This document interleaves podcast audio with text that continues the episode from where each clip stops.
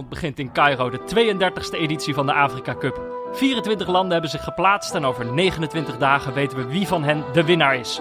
Voor welk land kunnen wij juichen? Welke spelers stelen ons hart? Er zijn favorieten. Egypte met Salah, Senegal met Mané, het Kameroen van Kluivert en Seedorf en het Marokko van Ziyech. Er zijn underdogs, Tunesië, Algerije, Ghana en volledig onbekende debutanten zoals Madagaskar en Mauritanië. Het toernooi lijkt de neutrale kijker op het lijf geschreven en vandaag beschouwen we voor. We bespreken de pools, kiezen alvast wat spelers om in de gaten te houden en we laten ons verleiden tot wat voorspellingen. Maar we genieten vooral van een neutrale voorpret, want alle ploegen zijn nu nog gelijk. Alles kan nog gebeuren. Ja, Jordi? Ja, Peter. Een nieuwe tune. Een nieuwe tune, maar nog steeds dezelfde opening. Hè? Want die is eigenlijk zo goed, daar moeten we nooit meer wat aan veranderen. Nee, ja, ik zat hier een beetje walk like an Egyptian dansen te doen. Ik moest heel snel. De mensen denken, ze hebben de tijd meegekregen voor dit evenement. Nee, alles moet korter. Alles moet korter, sneller gesneden. Het is allemaal zoals een internetfilmpje. Maar een nieuwe tune, voor het eerst eigenlijk. We hebben altijd dezelfde tune gehad. En we dachten, ja, we kunnen niet met een Russisch strijdlied de Afrika Cup in. Nee. Dit toernooi verdient een eigen tune. Ja. En daar heeft volgens mij onze muzikale vriend... Laurens Collé ontzettend zijn best op gedaan. Laurens Collé, bekend van de Gegenpressing jingle. Ja. Was er al vroeg bij, ook als luisteraar. En, kunnen we wel stellen, hitmachine. Nou ja, die jongen kun je volledig vertrouwen. Je stuurt hem een paar wazige... Je stuurt hem een wazige briefing en dit is wat je terugkrijgt. Wat gaf ik hem mee? Jaren 80, jaren 90 reclame? Jaren 80 reclamesfeertje. En op een gegeven moment stuurt Laurens mij een bericht en zegt... Wat bedoelt hij daar eigenlijk mee? Ik heb een YouTube-filmpje meegestuurd, dus nee, dat... Precies. En dit is het geworden. Daar kan ik alleen maar heel tevreden mee zijn. Ja, een mooie jingle voor wat wij hopen een fantastisch toernooi. De Afrika Cup 2019. De Afrika Cup, heb jij daar zin in? Ja, ontzettend veel. En ik moet zeggen dat... werken met jou is altijd een feestje. Maar, kijk... Tussen seizoen 1 en seizoen 2 zat wel een lange pauze. Ja. Nou ja, dan kan je even alles afsluiten en dat soort dingen. Maar nu zat er een vrij korte pauze in. Dus ik ben ook eigenlijk wat... We wisten dit natuurlijk wel. Maar ik ben toch relatief laat echt begonnen aan de voorbereiding. Ja, wat dat betreft, ons credo, dat matige voorbereiding is ook hier volledig van toepassing. Ze passen ook perfect bij ons, want gewoon in de laatste week en op de meest random dagen maakten landen definitieve selecties bekend. Ja. Er zit totaal geen lijn in. Tot aan gisteren wisten we niet of één land zou deelnemen überhaupt of niet. Echt? Ja, dat was Mali, geloof ik. Echt? Die hebben volgens mij gisteren de vrijbrief gekregen dat ze mee mochten doen. Oh, dat heb ik zelfs nog gemist. Nou. Ja, nou ja, zo kan het allemaal gaan. En dat is de chaos waar ik wel van hou. Ja, ik ook wel. Maar ik heb er vooral eigenlijk wel zin in. Kijk, dit is natuurlijk ooit begonnen als een WK-podcast, neutrale kijkers. Ja. En het fijne daaraan is dat je zit gewoon in een toernooi. Het duurt een maand en je hebt gewoon al een verhaal. Want het begint met allemaal ploegen en aan het eind is één de winnaar. Dat is je verhaal, zeg maar al. En iedereen strijdt voor hetzelfde. En dat was eigenlijk in seizoen 2 was dat steeds lastig. Omdat je steeds weer naar iets anders zit te kijken. Je weet niet altijd precies wat er op het spel staat. Terwijl hier is het duidelijk. Het gaat gewoon om die ene titel aan het einde van de rit. Nou ja, zijn er dan helemaal geen nadelen? Ja, nou ja, we moeten elke dag voetbal kijken en elke avond opnemen. En er zit ook nog een klein beetje tijdsverschil in, dus dat worden latertjes voor ons. Het worden latertjes. Maar... Komt helemaal goed. Ik heb er wel vertrouwen in. Het was wel een beetje, jij noemde net al de chaos. Kijk, toen wij voorzichtig begonnen te fantaseren over deze Afrika Cup... was zelfs het gastland nog niet helemaal duidelijk. Want het zou in Kameroen zijn... Natuurlijk de winnaar van 2 jaar geleden. Ik weet niet of dat dan ook de reden is dat het in hun land is, net zoals bij het Eurovisie Songfestival. Nee, ik denk het niet. Ik denk dat dat al van tevoren vast ligt. Dat weet ik wel zeker trouwens. Maar het zou in Kameroen zijn. Maar aan het begin van dit jaar werd besloten dat dat in ieder geval niet doorging. Je hebt daar Boko Haram. Er is ook nog een burgeroorlog gaande.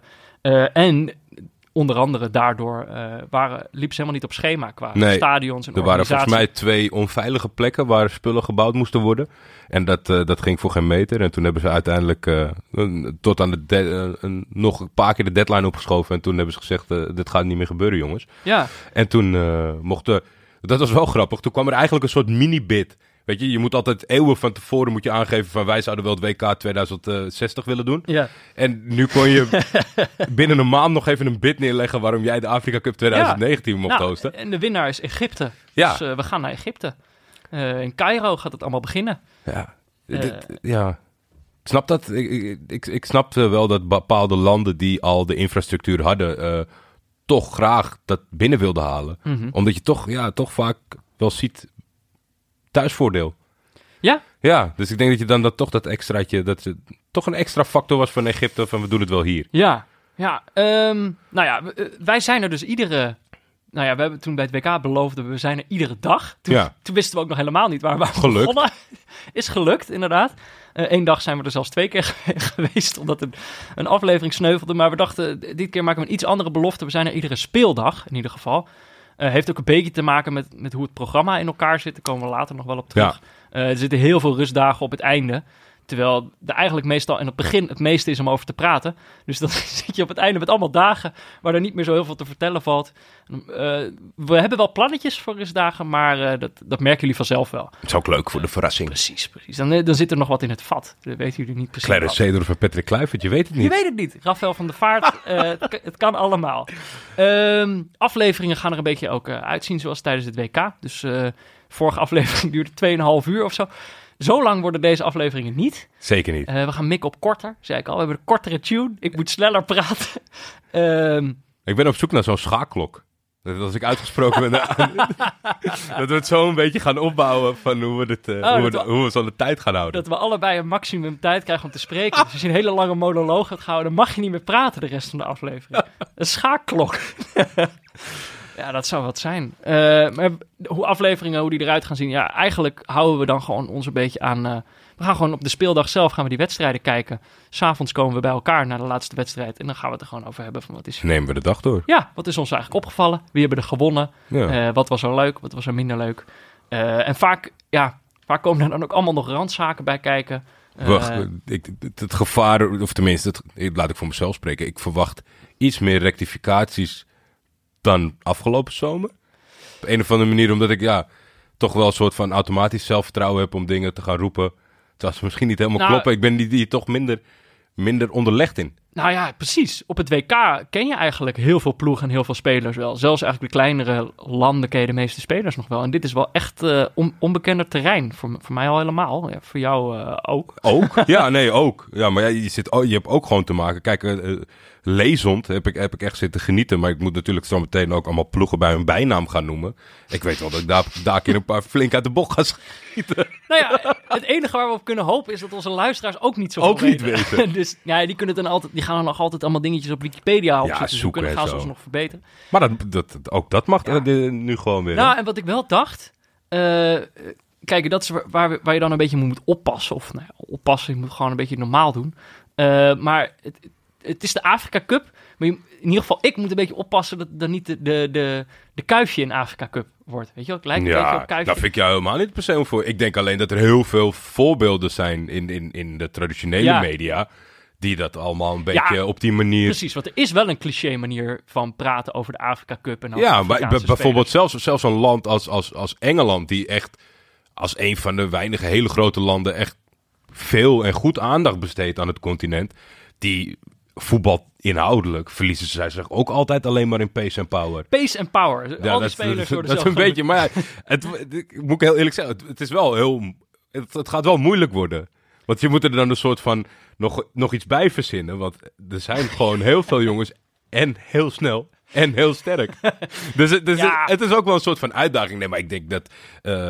het is goed dat we het benoemen, maar ik denk dat niemand ook verwacht van ons... dat wij op een clowneske manier naar Afrika gaan kijken. Nee, we moeten het op onze eigen nieuwsgierige en verwonderende manier doen. Maar ik zat bijvoorbeeld... Nederland tegen Kameroen op het vrouwen-WK te kijken. En dan Gert van het Hof, volgens mij, die zit daar dan. En dan gaat het over de manier van... Is dat Cappuccino Gert? Die bijnaam komt voor mij uit de lucht vallen, Jordi. Oh, sorry. Ja, maar de meeste... ja, dat is wel Gert. Cappuccino Gert, want er is volgens mij maar één Gert, volgens mij bij NOS. Nou ja, met die krulletjes, toch? In ieder geval, dan hebben ze het over die manier van spelen van Kameroen. En dan zegt hij op een gegeven moment, typisch Afrikaans. En dan zit Daphne Koster naast hem, die zit ook over... Wat zeg je nou eigenlijk? Dat is eigenlijk ook een super rare uitspraak... als je bedenkt dat Afrika gewoon het grootste continent van de wereld is. Een enorme diversiteit aan landen. Typisch Afrikaans. Zeg maar, wat bedoel je daarmee? Ja. En dat is dan vaak... daar wordt dan vaak mee bedoeld van mooi verzorgd voetbal. Dat doen ze daar niet, weet je wel. En dat vind ik die ondertoon... Kijk, we hebben ons een beetje ingelezen in de ploegen. Daar gaan we het straks over hebben. Maar ik bedoel, dan merk je al heel veel... Nee, maar ik vind dat wel echt een hele leuke uitdaging. Omdat ik vind het niet slim om dat soort dingen te zeggen. Maar het komt uit het totale gebrek aan kennis. En die kan ik voor een deel, heb ik die op dit moment ook nog. Ik hoop dat dat verandert gedurende het toernooi. Ja. Voor mij is het ook nog moeilijk om te zeggen... Nou, in West-Afrika... Daar zijn ze wel echt van de lange halen. Nee, precies. Weet je, dus dat is ook wel iets wat... Ik heb het altijd gekeken en met heel veel plezier. Ik heb het ook een beetje losgelaten de afgelopen jaren. Daardoor vond ik het in de voorbereiding echt... Het was altijd op Eurosport, toch? Ja. Toen keek ik het nog wel eens. Ja. En dan was het ook altijd aan het begin van het jaar natuurlijk. Dat is dit jaar ook voor het eerst anders, dat het nu een keer in de zomer is. Ja, ze hadden weinig... Op dat moment natuurlijk een hartstikke goed inschakelmoment voor heel veel neutrale kijkers. Omdat het een beetje in de winterstopperiode was. Ja. En ja... Ja, ik kan me vooral herinneren dat dan op de middelbare school... dat je dan kwam je thuis... weet je wel, dan kwam je altijd nog thuis rond 16:00 of zo... en dan was er altijd wel een Afrika Cup wedstrijdje. Ja, en dat is echt een ommekeer geweest wat betreft... de irritatiefactor van achtergrondgeluiden bij Afrikaanse wedstrijden. Want de Vuvuzela heeft natuurlijk een soort van... hele vervelende impact op ons allemaal dat gehad. Dat WK in Zuid-Afrika, terwijl dat geluid... En dat beetje slechte kwaliteit beeldmateriaal op Eurosport... dat hoorde er wel een soort van bij. Dus ooit was het prettig. Alleen in Zuid-Afrika bestempelde het allemaal als reet irritant. Dus het wordt ook een manier om weer te gaan waarderen... van toeters op de achtergrond. Hele lage, zoemende toeters. Ik hoop het. Het zou wel leuk zijn. Ja, maar ik hoop dus daar wel een beetje... te vinden. Kijk, het is natuurlijk een hele andere tijd. Vroeger moesten we dat allemaal kijken. Zonder informatie, zonder artikelen. Nu volg ik al mensen op Twitter... die daar veel en goed over schrijven in het Engels. Ja. Om dan... na het toernooi te kunnen zeggen de volgende keer... dat iemand uit Algerije dat doet. Typisch Noord-Afrikaans. Maar kijk, naast het voetbal hebben we ook in afgelopen seizoenen... natuurlijk heel veel over andere dingen gesproken. We hebben een aantal rubriekjes. En heel veel, weet je wel, net als tijdens het eerste WK...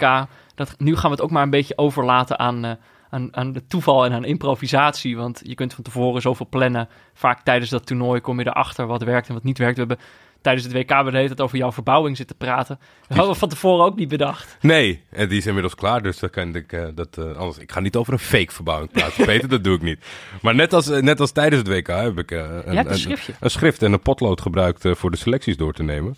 En vorige keer heb ik dat na de voorbeschouwing nooit meer aangeraakt.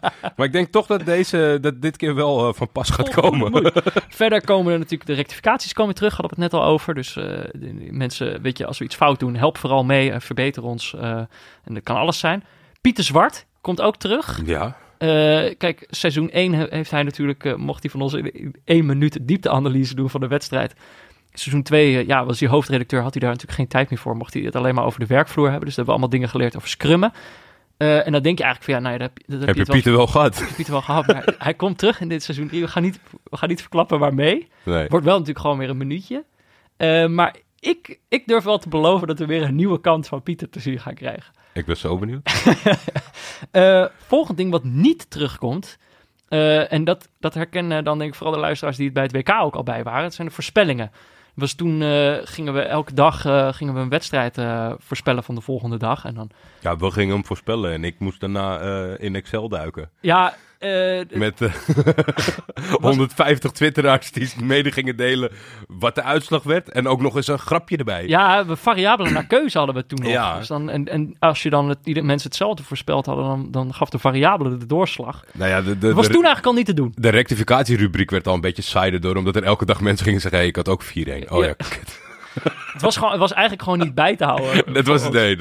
Dat gaat gewoon. En we hebben nog steeds geen stagiair gevonden. Nee. Dus voorspellingen gaan we niet doen. Niet op dezelfde manier. Niet. Ja, wat gevonden. Ik heb wat gevonden, ja. Ik was een beetje geïnspireerd. Natuurlijk de Rode Lantaarn, onze bevriende wielerpodcast van Dag en Nacht Media. Die hadden vorig jaar tijdens de tour... Hadden zij een tourpool op robstourpools.nl. Ja. Weet je dat nog? Ja, dat heb ik zelfs ingevuld. Ik ben de laatste geworden. Knap. Heel knap. Dan ben je de ultieme rode lantaarn, hè? Als je het je probeert, lukt het je niet. Maar ik dacht eigenlijk, zoiets moeten we eigenlijk hebben. Dus we moeten gewoon met al onze luisteraars gezamenlijk in een pool zitten... waarin iedereen dan gewoon alle wedstrijden alvast voorspelt. Ik moet zeggen, de uitstraling van de site die je hebt gevonden... Hetzelfde feeling, hè? Ja, ja, het wel hetzelfde gevoel. Een beetje hetzelfde gevoel als Rob de Stoerpos. Het is dus, het heet voetbalpools.nl. En dat is met OU. En dat is verwarrend. Want voorspelling is altijd met OO. Ja. En een pool is zeg maar gewoon waar de landen in zitten. En tegen elkaar spelen. Maar het is dus met OU. Dus dat is verkeerd. Maar voor de site is dat het juiste. Voetbalpools.nl. Dat kun je gewoon inloggen via Facebook of via e-mailadres. Je maakt een accountje aan. En het is een van de weinige sites, daarom zijn we ook hier terechtgekomen, waar je de Afrika Cup kan voorspellen. Doen eigenlijk gewoon heel veel landen helemaal niet. Dus ook daar merk je een beetje gebrek aan aandacht. Ja, ik ben niet zo iemand die veel aan dat soort spelletjes meedoet. Ik ken de grote namen natuurlijk wel. En er zijn ook volgens mij heel veel liefhebbers van. Dus dat is ook echt wel een oproep naar dat soort partijen. Want volgens mij is er zelfs een beetje geïnventariseerd of het daar zou komen, beschikbaar, bij de grote jongens. Bij de grote jongens poolsites. Die wilden er niet aan. En die wilden er niet aan. En ja, dat was dus een beetje alsof je iets heel geks vroeg. Maar het lijkt mij toch gewoon een van de grootste toernooien die er is. Ja, maar dan gaan nieuwe jongens staan dan op. Hè? De jongens van voetbalpools.nl. Dank jullie wel. Je kunt daar dus, je moet eigenlijk voor vrijdag, dus mensen die nu luisteren, je hebt niet zo heel veel dagen meer. Je moet gelijk het hele toernooi invullen. Dat is goed. Zo'n last minute, zo'n heel toernooi meteen. Ja. Dat is allemaal op gevoel. Precies. De kans dat je wint is alleen maar groot. En ik heb ook aangevinkt dat mensen extra voorspellingen moeten doen. Dus je moet bij sommige landen ook voorspellen wie het eerste doelpunt voor ze gaat maken. Je moet voorspellen wanneer de eerste gele kaart gaat vallen. Nou, allemaal hartstikke leuk. Dan moet je wel even, als je die voorspellingen doet, je hebt een kopje wedstrijden. Daarnaast staat er nog een kopje extra's. Dat moet je dus niet vergeten, want dan loop je allemaal punten mis. Je kan gewoon in een zoekbalk zoeken op neutrale kijkers. En dan vind je de subpool, waar Jordi en ik al in zitten. En waar jullie dan ook bij kunnen komen. Maar je kan ook op het linkje klikken in de show notes. Ik zet wel een linkje in de show notes, moet ik dan dus niet vergeten. Maar daar kan je ook op klikken en dan kan je ook aanmelden. En dan lijkt het ons wel leuk als jullie dan allemaal meedoen. En dan gaan we het ook natuurlijk in de aflevering af en toe wel over hebben. En dan kunnen we alsnog kijken wie eigenlijk de beste voorspeller is. Ja, en dan ga ik wel op zoek naar wat ik altijd doe, hè. Als jij een merk of een bedrijf bent, of een individu met heel veel geld, en jij wil de voetbalpools /neutrale kijkers sponsoren. Ja, tuurlijk. Kijk, we moeten natuurlijk wel prijzen gaan regelen. Ja, joh, en tuurlijk. Vorig jaar kon je... Kleine prijzen lijkt me leuk. Ja. 1 mooie prijs en 9 kleine prijsjes. Vorig jaar gingen we elke dag het boek van Pieter Zwart verloten. Maar ja, die heeft geen nieuw boek geschreven, dus... In een jaar tijd niet, hè? Ongelooflijk. Druk met andere dingen. Een ander ding, kijk, want we hadden het net al over die variabelen. Ja. Dat was natuurlijk, daar kwam wel de creativiteit van onze luisteraars kwam daar wel naar voren. En dat was iets wat we niet verloren wilden laten gaan. En daar hebben we wel wat op gevonden. Ik denk het ook wel. En dat is ook, het gaat denk ik wel helpen om met een gerichte blik naar dit toernooi te gaan kijken. En wij wilden eigenlijk scoutingsrapporten laten maken door jullie. Dus we hebben een formuliertje. Die is nog niet helemaal af, geloof ik. Bob van Dag en Nacht Media is die in elkaar aan het zetten. Ja, het ziet er heel goed uit. En ik denk dat ik nu, zeg maar... Ik zit nu in je oor. En er zijn, denk ik, 2 typen luisteraars. En vooral diegenen die het leuk vinden om actief mee te delen. En die ook pareltjes als de klomp hebben gebracht in ons leven. En hele leuke variabelen. Kijk, het is natuurlijk wel een bedoeling van een scoutingsrapport. Want er zijn een paar hele makkelijke zaken om in te vullen. En daarna komt de toelichting. En daar kan jij je ontpoppen tot ster van deze zomer. Precies, kijk. En als echt een memorabel onderdeel van onze show. Kijk, er zijn natuurlijk gewoon nog heel veel spelers die we nog niet kennen. Dus jij gaat... Ja, er komen wedstrijden waarvan je ze 22 niet kent. Precies. En dan... Alle 22. Maar dan moet je goed kijken van wie zijn nou eigenlijk de spelers over wie we het moeten gaan hebben. Dus dan willen we gewoon weten naam, positie natuurlijk, bij welk land die speelt is ook wel handig. Maar ook bijvoorbeeld welke bijnaam hij zou kunnen hebben. Ja, of nou, welke club jij denkt dat hij zou toe moeten naar deze zomer. Sterk punt, zwak punt. Nou goed, dat formulier, dat komt allemaal nog wel... dat ziet er gelikt uit en het wijst voor zich. En wij zouden het niet willen missen, jullie creativiteit deze zomer. En ik denk dat jullie dat zeker hierin kwijt kunnen. Scouting supportje, nou precies. En dat is eigenlijk allemaal... Kijk, we hebben in de afgelopen seizoenen gemerkt dat we het nooit alleen hoeven te doen, Jordi. Dat is toch fijn? Nee, dat is ook makkelijk. Dus, kan wel eens een dagje gewoon even... Niet even lekker achteroverleunen, omdat je weet... 60% geven. Die luisteraars vullen die uitzending wel. Gaan we gewoon allemaal mails voorlezen.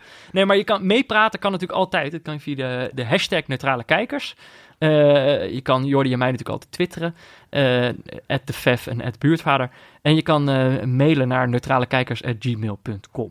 Ja, en dat is echt een van de, of tenminste, ja, het zonder gek te laten klinken, maar een van de leukste bijkomstigheden. Dus kijk, we zijn er nu al een tijdje. Kijk, in het begin was het een hele leuke, hechte community met luisteraars. Maar dan op een gegeven moment verwatert dat allemaal een beetje. Ik hoop dat we dat ook deze zomer kunnen oppakken. Want ik twitter heel graag met jullie. En ik lees, ik hoop ook echt, kijk, gedurende het seizoen met clubvoetbal hebben we het een beetje losgelaten dat we nou ja, het zou een bonus zijn als je meekijkt. Maar 9 van de 10 keer wist je van tevoren niet wat wij gingen kijken. Dus kon jij niet meekijken. Mensen gaan geen Zamalek kijken, dacht ik. Nee, maar ik hoop dat het element van het samen kijken weer terugkomt. Oh, ik hoop echt. Want dit is echt, ik zei het in de intro al, volgens mij is dit echt het ultieme neutrale kijkerstoernooi. Dit is ons echt alle opzichten. Omdat je gewoon, je kent de landen gewoon nog niet zo goed. Je kent al die spelers nog niet. Dus je gaat er echt blanco in. Je kunt echt...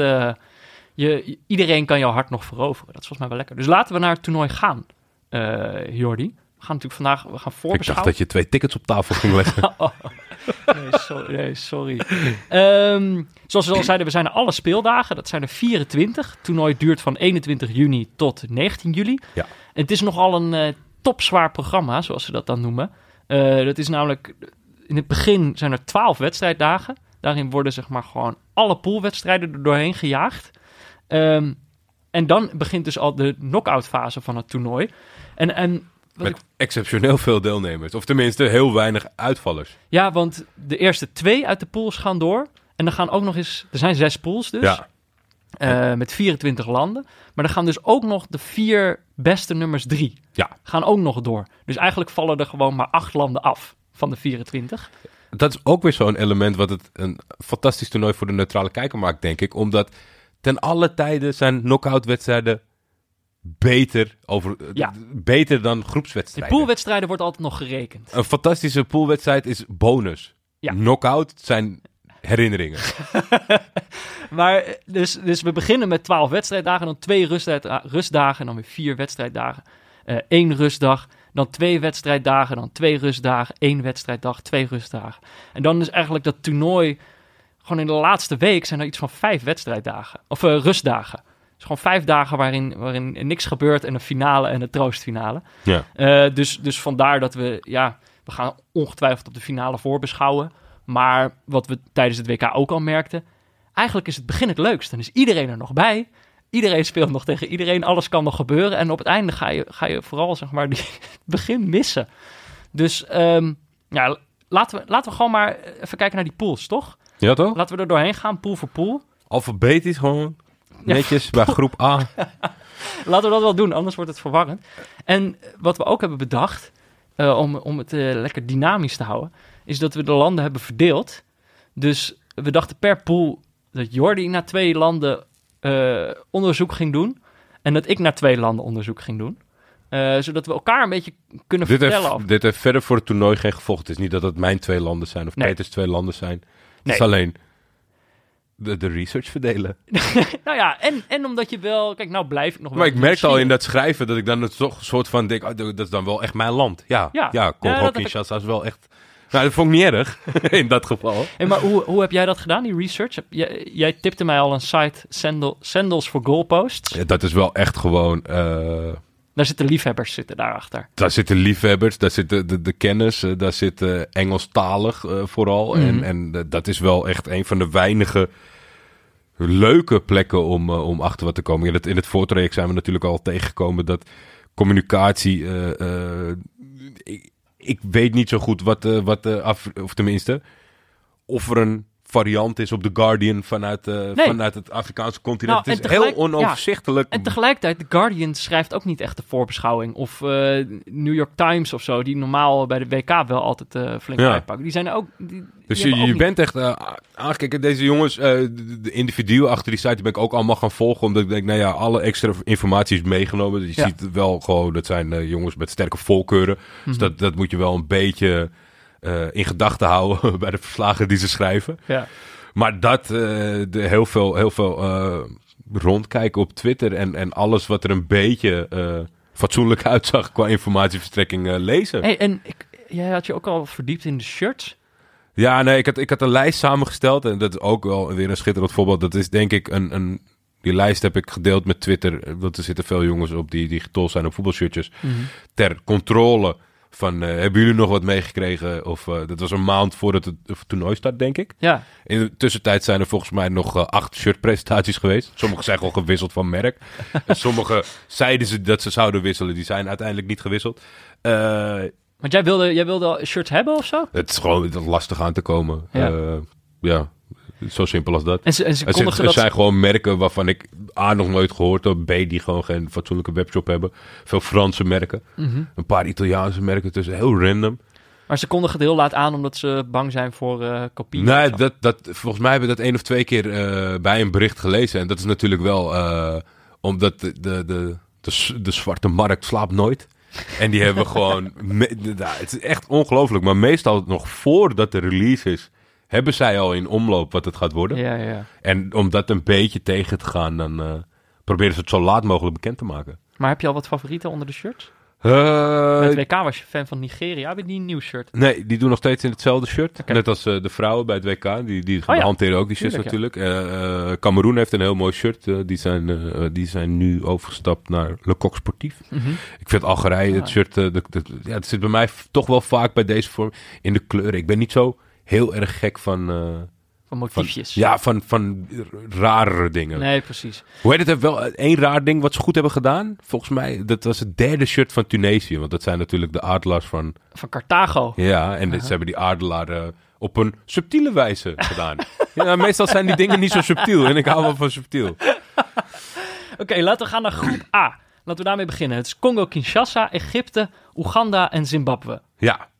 Jij hebt onderzoek gedaan naar Congo-Kinshasa. Laten we daarmee beginnen. Ja, nou ja, dat was natuurlijk het makkelijkste om te doen. Omdat dat een wedstrijd is die we eerder dit jaar hebben gezien. We hebben ze daarna een beetje in de gaten gehouden. En zij hebben ons ook vooral ontzettend geenthousiasmeerd. Dus dat was een stukje herkenning bij de selectie. Want ik heb ook bij alle landen gewoon... de definitieve selectie gepakt en de aantal mensen opgeschreven die ik gewoon vaker dan 1 keer heb zien voetballen in mijn leven. Ja. Om te kunnen zeggen dat ik ze ken, zeg maar. Mm-hmm. Werden dat ineens veel, omdat we ze natuurlijk in actie hebben gezien. En we hebben later ook nog die kwalificatie return gekeken. Ja. Ontzettend leuk land. Op voorhand, maar ja, op papier wordt het allemaal niet gedaan, hè Peter? Zijn zij toch wel het land wat het meest aanspreekt, denk ik, in hun benadering van het voetbal. Het is met lef, het is met durf, het is aanvallend. Ze hebben ontzettende balkunstenaars met frivoliteit, waar u tegen zegt, met een poetoe achter de voorhoede. En daar zit natuurlijk Yannick Bolassi. Ja. Is wel een beetje was nog een tijdje onduidelijk of hij wel zou gaan, volgens mij zelfs. Ik las zo'n bericht dat hij toch gaat. Dat hij toch gaat, ja. Nou ja, in ieder geval is denk ik het vervelendste voor het land... is dat hij een beetje... Nou ja, van zo'n voetstuk valt is ook weer zo zwaar. Maar het zit gewoon, het heeft hem wat tegengezeten. Hij was ontzettend leuke, attractieve voetballer. Vaak benoemd heb ik hem bij Crystal Palace. Mm-hmm. Maakte toen een miljoenentransfer naar Everton. Raakte daar volgens mij ook geblesseerd en is daar nooit meer bovenop gekomen. En toen zag ik hem steeds verder wegzakken. En toen zag ik dat hij niet eens ver bovenuit sprong bij Anderlecht. Ik dacht van, poeh.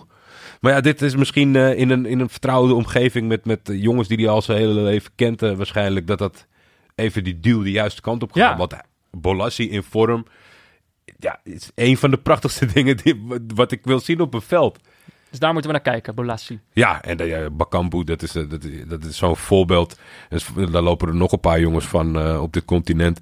Een hele goede voetballer. Bij een Europese subtopploeg. Hij zat bij Villarreal. Ja, heeft hij heel veel gescoord, toch? Ja, en toen dat echt booming ging, dan kwam China. Ja. Ja, en zeg er maar eens wat van. Hij is naar China vertrokken. Ik zie hem nooit meer voetballen. Vind ik heel jammer. Dus daar kijk ik ontzettend naar uit.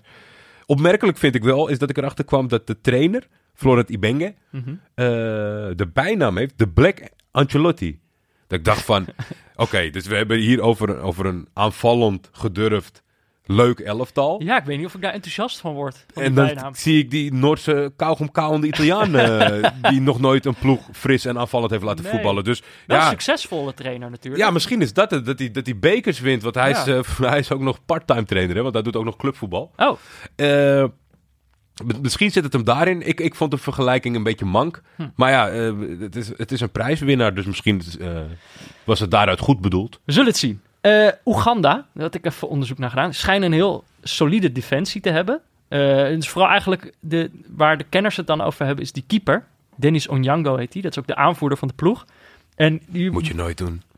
Keeper aanvoerder maken? Nooit doen. Jij zegt, dit is je moet geen trainer maken en geen aanvoerder maken. Maar hij wordt wel gezien als een van de beste Afrikaanse keepers op het continent zelf. Ja. Wat ik verder las, ze zijn natuurlijk een land... Jij hebt ook de cijfers die je erbij hebt gezet, zijn dat de FIFA-ranking. FIFA-ranking, ja. Ze zijn natuurlijk zijn redelijk laag genoteerd. Een van de mindere landen op dit toernooi. We komen nog veel lager zometeen. Ja. Maar ze spelen daarom ook vooral op de counter, heb ik gelezen. Dit is een counterploegje. Dus een solide defensie, daar leunen ze op. En voorin hebben ze een paar handige jongens staan. Dus Okwi, die heeft in de kwalificatie een aantal keer gescoord. Dat is de rechtsbuiten. Maar de blikvanger schijnt... En ik zag dat jij hebt hem ook al ergens opgeschreven. Klopt. Farouk Mia, een 21-jarige middenvelder. Heeft ook een tijdje bij Standaard gezeten. Misschien voor de Belgische luisteraars dat die hem nog herkennen. Speelt nu bij Gorica in Kroatië. Dat is geen hoogvlieger. Nee, het is volgens mij de nummer 15 of zo. Of nou, in ieder geval, het is inderdaad geen hoogvlieger. Maar ze hebben wel in de voorbereiding gewonnen van Ivoorkust. Ja. En toen heeft hij ook gescoord. Ze hebben het in de kwalificatie eigenlijk gewoon heel erg goed gedaan, Oeganda. Ze zijn eerste geworden in de kwalificatiepool. Hebben maar 1 keer verloren, 1 keer gelijk. Dus gewoon 4 keer gewonnen in hun pool. Heel toevallig een Nederlands tintje? Ja. Als je dit erin zet, dan ga ik hem nooit terugspelen. Hun bijnaam is de Kraanvogels. Ja, en, ik luister. En toen ging ik even googlen, dacht ik, kraanvogels, hoe zien die er ook weer uit, weet je? Want soms heb je iets in je hoofd en dan klopt het helemaal niet. Maar die broeden dus in Nederland, het zijn trekvogels. En het schijnt dat ze heel veel herrie maken als ze weer vertrekken. Als ze vertrekken. Daar vond ik ook veel berichten over, herrie maken. Klaag onder Nederlanders over. Wat natuurlijk heel veel wisselt... Is of landen meedoen of niet. Landen wisselen heel erg qua niveau in Afrika, heb ik het idee. En 2 jaar terug waren ze erbij en dat was voor het eerst in bijna 40 jaar. Dus ze zijn weer on the up, zeg maar. Dus ze zijn nu weer bij, we zullen het zien. Prima bruggetje naar Egypte. Want dat klinkt misschien gek, maar die moesten ook van ver komen. Na hun WK-deelname in 1990 wisten ze zich tot het laatste WK in Rusland niet te plaatsen. Mm-hmm. Dus Hector Couper, die heeft ze daar wel redelijk uit het slop weten te trekken. Maar wat nog veel gekker is, dat ze de laatste 3 edities achter elkaar voor de Afrika Cup niet hebben weten te plaatsen. Hè? Tussen 2012 en 2017. Dat is... Natuurlijk voor de recordkampioen heb ik niet meegekregen. Het zijn ook wel echte edities waarin ik het minder ben gaan volgen. Maar ik dacht, dat kan toch bijna niet. Egypte 3 keer achter elkaar er niet bij. Ja. Zij zijn de recordkampioen van het continent. Het is alsof Brazilië ineens niet meedoet aan het WK. Ja, en dat kan bijna niet in het huidige model. Maar het zou een keer kunnen. Maar 3 keer achter elkaar ga je toch afvragen of dat land nog bestaat. Ja. Wat ik dan heel mooi vind, is dat je bent recordkampioen, je bent eigenlijk het voetbalgezicht van het continent. Mm-hmm. Dan komt daar iemand en die trekt je uit het slop. En dan zeg je eigenlijk na 2 toernooien dat je er weer bij bent geweest van... Het is wel saai dit en verdedigend. Maar ik vind het ook wel weer leuk. Want ze waren Hector Couper zat. Hij heeft het natuurlijk, ze hebben hem gewoon de laan uitgestuurd. Ze hebben hem de laan uitgestuurd na 1 of 2 tegenvallende resultaten als zijn de smoes. Maar het was gewoon prima dat we nu weer meedoen. Maar als het zo... moet, dan hoeft het van ons niet. Oh. Ze willen wat aanvallende voetbal. Hij heeft het natuurlijk achterin helemaal dichtgebouwd. Ik hoop dat we dat niet heel veel gaan zien, dit toernooi. Af en toe kreeg ik toch een beetje het idee dat ze wel daarop mikken tegenwoordig. Van, houd achterin dicht. Het is wel het toernooi voetbal natuurlijk. Pieter Zwart zegt dat steeds. Van, met nationale elftallen, het is makkelijker om op verdedigen te trainen dan op aanvallen. Dus als je succes wil hebben op het toernooi... kun je beter je ploeg verdedigend dicht timmeren. Ik hoop dat we dat op de Afrika Cup minder gaan zien. Ja, maar het is dus gek. Na een slechte periode zijn ze weer helemaal terug. De Mexicaan Javier Aguirre is de trainer. Ik vond het leuk. Een hele bekende rechtsback is zijn assistent Michel Salgado. Nou. Met de lok. Kijken of hij die lok nog heeft binnenkort. Voor de rest is het natuurlijk Mo Salah. Het is Salah. En het is heel gek voor zo'n natie die weg is geweest. Die dan Mo Salah heeft, thuis speelt. Naar een WK is geweest. Zijn topfavoriet nummer 1. Precies. Dat is eigenlijk... Het verhaal is steeds... Het land van Mo Salah, het thuisland van deze Afrika Cup... die gaan het wel even doen. Ja, de druk ligt op hun schouders. De druk ligt zeker bij ze. Maar wat ik zeg, ik denk dat het dubbel is van... de extra druk is misschien weegt misschien op tegen het feit van het thuislandvoordeel. Ja. Voor de rest, het zijn door omstandigheden dat we nog een paar mensen in de selectie kennen, omdat we Zamalek hebben gekeken. Ja. Trezeguet is een bekende. Soliman loopt daar nog steeds rond. En de spits, Kuka. Maar daar kom ik later op terug. Oh, daar kom je daar op terug? Daar kom ik later op terug. Oké. Kuka. Dan kan jij. Die was er niet bij op het WK. Nee. Daar kom ik ook later op terug. Oké, het laatste land uit Zimbabwe. De pool A, Zimbabwe, zijn de laagst genoteerd uit deze pool. Zij moeten die openingswedstrijd tegen Egypte gaan spelen vrijdagavond. Zij zijn in hun regio, doen zij het heel erg goed. Zij zijn heel succesvol. Dus je hebt zeg maar, binnen Afrika heb je ook zeg maar nog internationale bekertoernooien van bijvoorbeeld alleen Zuid-Afrikaanse landen. En die hebben zij al 6 keer gewonnen. Maar dan op de Afrika Cup doen ze eigenlijk bijna of niet mee, of ze vliegen eruit in de groepsfase. Maar ze hebben het nou in de kwalificatie eigenlijk best wel goed gedaan. Ze zijn boven Congo-Kinshasa geëindigd, met wie ze nu ook weer in de pool zitten. En toen ging ik naar die selectie kijken. Dat is natuurlijk, ja, net als wat jij gedaan hebt. Je gaat toch kijken, wie ken ik dan eigenlijk? 2 namen die we zouden kunnen kennen.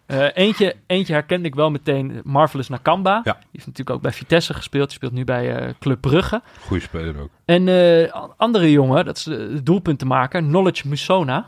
Die ken ik niet, maar die speelde bij Anderlecht. Dus er zijn vast Vlaamse luisteraars van ons die weten over wie ik het heb. En hij heeft in de kwalificatiewedstrijden 6 gespeeld, 5 gescoord. Dat is wel de doelpuntenmaker daar. Verder zijn het eigenlijk vooral spelers die in de Zuid-Afrikaanse competitie spelen. Oh, ik dacht met opmerkelijke voornamen, want je noemt ze alsof het... Knowledge. Marvelous. Ja. Je hebt Talent. Je hebt Divine. Ja. En je hebt Teenage. Ik zat die selectie door te doen. Ik vind het heel grappig, want het zijn een soort van... Ja, wij zouden er nooit aan denken om... Het is een belofte. Marvelous, Knowledge. Ja, ik bedoel, dan denk je wel... Het is wel een zware naam om een kind mee te geven. Precies, ik moet het nog maar zien. Maar ik las eigenlijk vooral dat we moeten opletten op Kamabiliad. Die speelt ook in de Zuid-Afrikaanse competitie. Bij de Kaizer Chiefs, wat ook een van de leukere namen is uit die competitie. Mooie shirts ook. En hij kan... ik ging YouTube-compilaties van hem opzoeken. Dat is dan toch nog een beetje waar je eigenlijk altijd terecht kan. Welke competitie ook. Dat is altijd informatie. Precies. En het is een aanvallende middenvelder. Hij kan rent veel, kan aardig dribbelen, goede steekballen. En hij kan ook scoren. En wat ik ook zag, hij juicht zoals Ronaldo. Weet je wel, zo. Ja, gewoon exact dezelfde manier. En dan weet je wel... Meestal weet je wel wat voor vlees je dan in de kuip hebt, zeg maar. Als iemand dat gewoon ook gaat doen. Maar ik dacht... De beste manier om achter te komen wat zo'n speler nou eigenlijk betekent, zijn de comments onder zo'n YouTube-compilatie. Dus ik ben die comments gaan lezen. En onder andere dan staat er dan... I'm sure Cheche... Dat is waarschijnlijk een grote voetballer uit het verleden. I'm sure Cheche is smiling from the grave. Our Zimbabwean pride and jewel. Of my king, he never disappoints. Of... This man, Kamaldinho, is so magical. CR7 at his best. En als laatste, speciaal voor ons... I hope you will be in Zamalek one day. We hebben Zamalek natuurlijk zien spelen. Blijkbaar willen die fans hem graag hebben. Ja. Dus Zimbabwe, Kamabiliad moeten we opletten. En in principe, kijk, op basis van ranking zouden zij het niet zo goed doen in deze pool. Maar ze hebben het dus in de kwalificatie heel goed gedaan. Nou ja, en het is natuurlijk met die plek 3. Ja.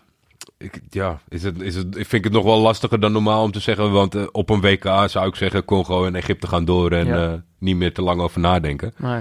Alleen, ja, het kan raar lopen. Nou ja, en Congo-Kinshasa is dus wel onder Zimbabwe geëindigd in hun kwalificatiepool. Ja. Dus we moeten dat nog meer zien. Groep B, zullen we doorgaan? Ja, Burundi. Dus Burundi, Guinea, Madagaskar, Nigeria. Dan hebben we ze even gelijk allemaal genoemd, snap je? Ja. Burundi. Doen voor het eerst mee. Oh, ja. Een debutantje. En een bijnaam die ik leuk vind is Intamba.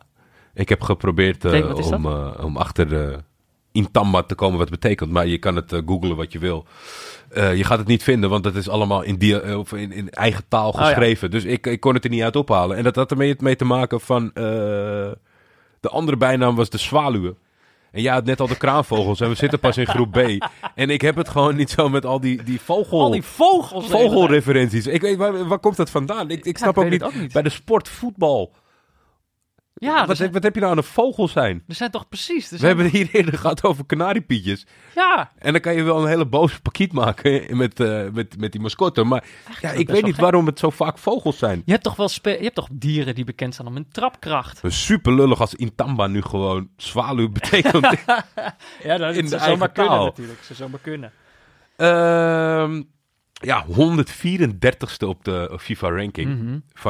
Ik zat even, ik ging meteen even kijken hoeveel er tegenwoordig zijn ingeschreven en erkend. Dat is ook belangrijk bij de FIFA, want als je niet erkend wordt, dan kom je er niet op. Maar van de 211, dus ik denk dat wel dat een goede referentiekader is voor hoe uniek het is dat ze erbij zijn. Ja. Je gaat het natuurlijk ook op andere toernooien meemaken. Op het moment dat ze de deelnemersveld verbreden... dan gaat dat gebeuren. Alleen, wat Burundi heel knap heeft gedaan... is dat ze net achter Mali eindigden... en voor Gabon zijn gebleven. Gabon is toch het land van Emerick Aubameyang. Ja. Even gekeken voor de zekerheid of hij die potjes heeft meegedaan. Heeft hij gedaan. Mm. Ze hebben tegen de toplanden 4 wedstrijden gespeeld... 4 keer gelijk gespeeld.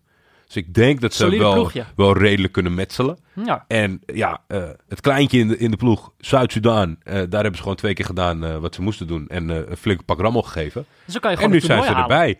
Nou, Saido Berahino, die kennen we denk ik allemaal vanuit de Premier League. Ja, razend. Watervlug. Ja, en sterk. Ik ben niet zo'n groot fan Pace van... Pace power, zeg je eigenlijk. Nou, ja. Hij scoort nooit, toch? Dat hij is zijn scoort reputatie. Weinig. Dat is heel weinig. En bij sommige spitsen vind ik het zo raar dat die trainers maar dan oneindig blijven opstellen. Terwijl iemand zoals... Of tenminste, er zijn ook voorbeelden van voetballers die 2 wedstrijden niet scoren en nooit meer aan de bak komen, zeg maar. En hij heeft echt wekenlang niet gescoord en mag altijd erop blijven. En ik kwam erachter dat er een jongen van NAC Breda mee is. Ja, dat heb ik ook gelezen. Mohamed Amissi. Die is overgekomen ooit van Anderlecht. Die zit in de jeugdopleiding van NAC Breda. Hij heeft ook dit seizoen eigenlijk alleen maar in de onder de 19 gespeeld. En daar wel een belangrijke speel. Dus de Willem Wijs factor van Burundi. De Willem Wijs heeft gewoon een Afrika Cup International afgeleverd. Gek. Ik ben benieuwd. Er zijn niet zo heel veel tieners. Ik heb er straks ook nog één tienertje opgeschreven. Ik vind ook heel jammer. Ik zat te kijken naar... de Benjamins van het toernooi. En dat is, in Afrika zijn ze daar juist veel makkelijker in dan in Europa over het algemeen. Weinig inderdaad. Ja, geen 17, 16-jarige verhalen. Hey, nog een debutant. Ja, Madagaskar. Dat is een, ik denk, vanaf het moment dat we bekend hebben gemaakt... dat seizoen 3 van Neutrale Kijkers over de Afrika Cup gaat... hebben we hier over dit land de meeste berichten binnengekregen, over Madagaskar. Want er kwam een soort plaatje voorbij met de voorselectie. En er zitten heel veel namen bij met heel veel lettergrepen. En dan zaten mensen zich al te verkneukelen van... dat gaat Jordi en Peter nooit lukken om dat uit te spreken. Volgens mij hadden een aantal commentatoren ook last van deze berichten. Maar ze gaan gewoon voornamen zeggen, volgens mij. Maar weet je wat me verder opviel? Dat begrijp ik nooit. Dat, bij Turken doen ze dat. In Turkije doen ze dat zelf bij spelers. Ja. Voornamen. Het is zoveel makkelijker. Ja, het zou toch ook heerlijk zijn als je bij het Nederlands elftal gewoon over Hans... Dat je Hans heeft de bal. Hoe vaak kan je dat nou zeggen? Terug naar Madagaskar. Wat je daar ziet... Ze hebben een Franse bondscoach. En ze hebben daar successpelers. Ja. We hebben het hier volgens mij in een eerdere aflevering over gehad. Het zijn allemaal van die Fransen die dan opeens international willen worden. Die hebben dan een ouder die heel erg Malagassisch is. Heel erg tegen. En die willen dan opeens... En een van de voorbeelden... En dat vind ik een van de stomste voorbeelden ook... Jeremy Morel... rechtsback of linksback van Lyon... Een back in ieder geval... Die is 35 jaar oud... Die heeft net zijn debuut gemaakt voor het nationale elftal... En die gaat nu mee naar de Afrika Cup... Op zijn 35ste... Kijk, hij speelt bij Lyon... Dus misschien dat hij zijn hele carrière nog een beetje... Hij heeft ook bij Marseille gespeeld, geloof ik... Die heeft misschien nog wel gedacht van... misschien word ik nog een keer opgeroepen voor Frankrijk... Yeah. Nooit gebeurd... En dan op het allerlaatste moment... er is toch iemand die niet in die ploeg zit... omdat hij er nu in zit. Hij heeft de pas afgesneden van... En dat was vooral het aspect wat ik een soort van eye-opener voor mezelf vond. Omdat ik in dat voorproces had ik zoiets van... Normaal zou ik dat benaderen van, hey, geinig Jeremy Morel. Maar nu werd er iemand was heel boos daarover die dat van dichtbij volgde. Van, ja, maar denk eens even aan die jongen die deze wereldprestatie heeft neergezet om zijn, om als Madagaskar zijnde te kwalificeren. Ja. En die moet nu op de bank zitten voor een volgevreten verdette die denkt, hey, ik heb volgens mij ook nog een tante. Ja, en er zit dus gewoon iemand zit überhaupt niet in de selectie omdat Jeremy Morel mee is. Nou, weet je wat, doe mij dan maar Baggio. Die heet zo. Dat is een middenvelder. Speelt gewoon op het eiland. Fosa Juniors. Of Andrea Cima. Dat is de aanvoerder. En dat is een 35-jarige spits. Sowieso heel veel van die jongens spelen allemaal in Frankrijk. En deze Andrea Cima ook. Niet veel in de Ligue 1. Nee. Clermont Foot. Is dat Ligue 2? Ja. Ligue 3? Ik weet het niet. Maar in ieder geval 35-jarige spits. En heeft tot 33 interlands gespeeld, 12 keer gescoord. Dat is wel echt een van de succesvolle... Oh, mooi. Bijna 1 interland per jaar. En, maar hij is ook aanvoerder. En ik denk dat... Dit wordt zijn eerste en laatste kunstje op de Afrika Cup. Ja. Andrea Cima. En het is jouw land. Maar ik wil er toch een saillant detail aan toevoegen. Oh. Want wij hadden... Iedereen op de wereld... Madagaskar, hoe komen die op een eindronde? En dat vond ik ook. Ja. En toen ging het een beetje... Het stond er gewoon als informatie in een artikel online. Maar het werd niet voor niks neergezet. Want Hayatou was altijd de president van de Afrikaanse Voetbalbond. Mm-hmm. Die heeft de laatste stemming in 2017 niet gewonnen. En toen won ene Ahmad Ahmad. En Ahmad Ahmad is iemand uit Madagaskar. Is Malagassisch. Ja, Malagassisch. Ik moet nog even wennen aan het... maar is dit, kun je dit... Nou, ik kan niet hard maken. Ik ga niet hier een otner uit mijn tas pakken met... Kijk eens... Nee, maar... Discutabel. Ja, dit is gewoon zo, Peter. Ja, maar het kan toch ook onderdeel zijn van dezelfde wederopstanding van het Malagassische voetbal? Ja, maar stel dat de KNVB afgelopen seizoen een voorzitter had gekregen met ja, die sliep in een kamer met Emmen-posters. En Emmen was vorig jaar kampioen geworden. Hadden we toch met z'n allen gedacht... Ja. Nee. KNEB. Ik wil dat toch gezegd hebben aan de luisteraar. Dus als ze ineens het toernooi winnen, dan hebben ze het aan Ahmad Ahmad te danken. Je hoort het hier voor het eerst. Guinea. Ja, sommige bijna moet je volgens mij niet vertalen. Dus af en toe heb ik het gelaten, maar hier niet. De nationale olifanten. Nationale olifanten? Ja, dat... is dat hun bijnaam? Dat is hun bijnaam. Nationale olifanten. Daar moet een luisteraar wat mee... Sommige moet je mee aan de slag. Sommige zijn prachtig, andere niet. Nou, het is, de technische staf is een gezellige Belgische boel. Onder aanvoering van Paul Put. Echt? Ze hebben heel veel Belgen. 7 van de 15 van de technische staf zijn Belgen. 63-jarige trainer, speelt heel erg afwachtend. Ook totaal niet het hoofd van een vernieuwend iets. Hmm. Dat is ook wel een beetje, had je dat niet? Bij het onderzoek, er is echt een tweestrijd bij al die Afrikaanse landen. Of je hebt een hele oude witte trainer. Ja. Of het zijn jonge jongens, ook... lokale jongens. Er is nog niet echt een middenweg, heb ik gevonden. Maar er is een soort... Heel vreemd, is denk ik een soort circuit. Want je hebt allerlei van die trainers die dan ook al meerdere Afrikaanse landen... Absoluut waar. En ook vaak uit toch een klein poeltje landen. Met Frankrijk, heel af en toe Nederland, België, Servië. Ook een geliefd land daar. Ja. Dus Paul Put. Belg. Ja, een Belg. Gezellig. En ze hebben een ster. Ja, ze hebben een hele... Hun ding is een beetje... Ze hebben een fantastisch middenveld. Punt. Dus achterin kunnen ze het nog wel een beetje dicht houden. De ster is natuurlijk Naby Keita, inmiddels van Liverpool. Ja. Onduidelijk of hij op tijd fit is, toch? Ja, maar gaat het denk ik wel halen. Moderne middenvelder, denk ik, kan alles. Kan verdedigend zijn werk doen. Is creatief. Dus... Dat is de grote man. Er wordt ook heel veel gewezen richting Madi Camara. Die na 2 goede seizoenen bij Amiens is vertrokken dit jaar naar Griekenland. En daar een hele belangrijke speel was bij Olympiakos. Mm-hmm. Bij sommige landen ging dan toch een beetje zoeken van... Wat is nou mijn sentiment met het land? Want altijd is er wel een soort van één linkje in het verleden geweest van waarom je... Ik heb alle landen bijna wel een keer leuk gevonden... omdat er een leuke selectie was of zoiets. Ja, precies. Ja. En dat was in mijn geval is dat Ibrahima Yatara geweest. Dat was een speler uit Guinea. Die kwam naar Turkije toen, naar Trabzonspor. Turks tientje. Ja, en dat was zeg maar de Bolassi van vroeger. Echt gewoon altijd zijn eigen wereldje... maar dat ook wel gekoppeld aan een bepaald rendement. Ja. Is later uitgegroeid tot tv-ster, spreekt de Turkse taal... en altijd met een glimlach. En dat is... ik hoop een nieuwe Yatara tegen te komen bij Guinea. Ik geef ze niet... Nou ja, met zo'n middenveld waarom ook niet. Maar aan de andere kant... Ik denk niet dat zij van het beeld spatten. En dus ben ik niet voor ze. Ik ben benieuwd. Er wordt wel over veel ploegen gezegd dat juist heel veel ploegen problemen hebben met het middenveld. Veel goede aanvallers... Ja. Veel goede verdedigers, weinig goede middenvelders. Ja, dat schreef iemand. Ik weet het ook. Maar ja, ze zitten met... Of het veelgeschreven aspect is dat die middenvelders niet... en kunnen tegenhouden, en kunnen creëren, en kunnen afmaken. Ze hebben één spit, die moet volgens mij alles doen. En dat is naar verwachting niet genoeg. Oké, dan de favoriet van deze pool. Ja. Tot laatst bewaard, dus Nigeria.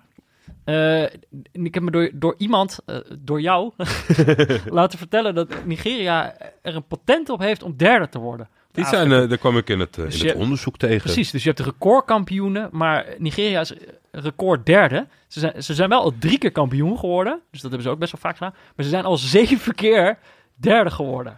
Ze hebben al 7 keer de troostfinale gewonnen. Wat ik super knap vind, is dat je telkens voor die troostfinale kan...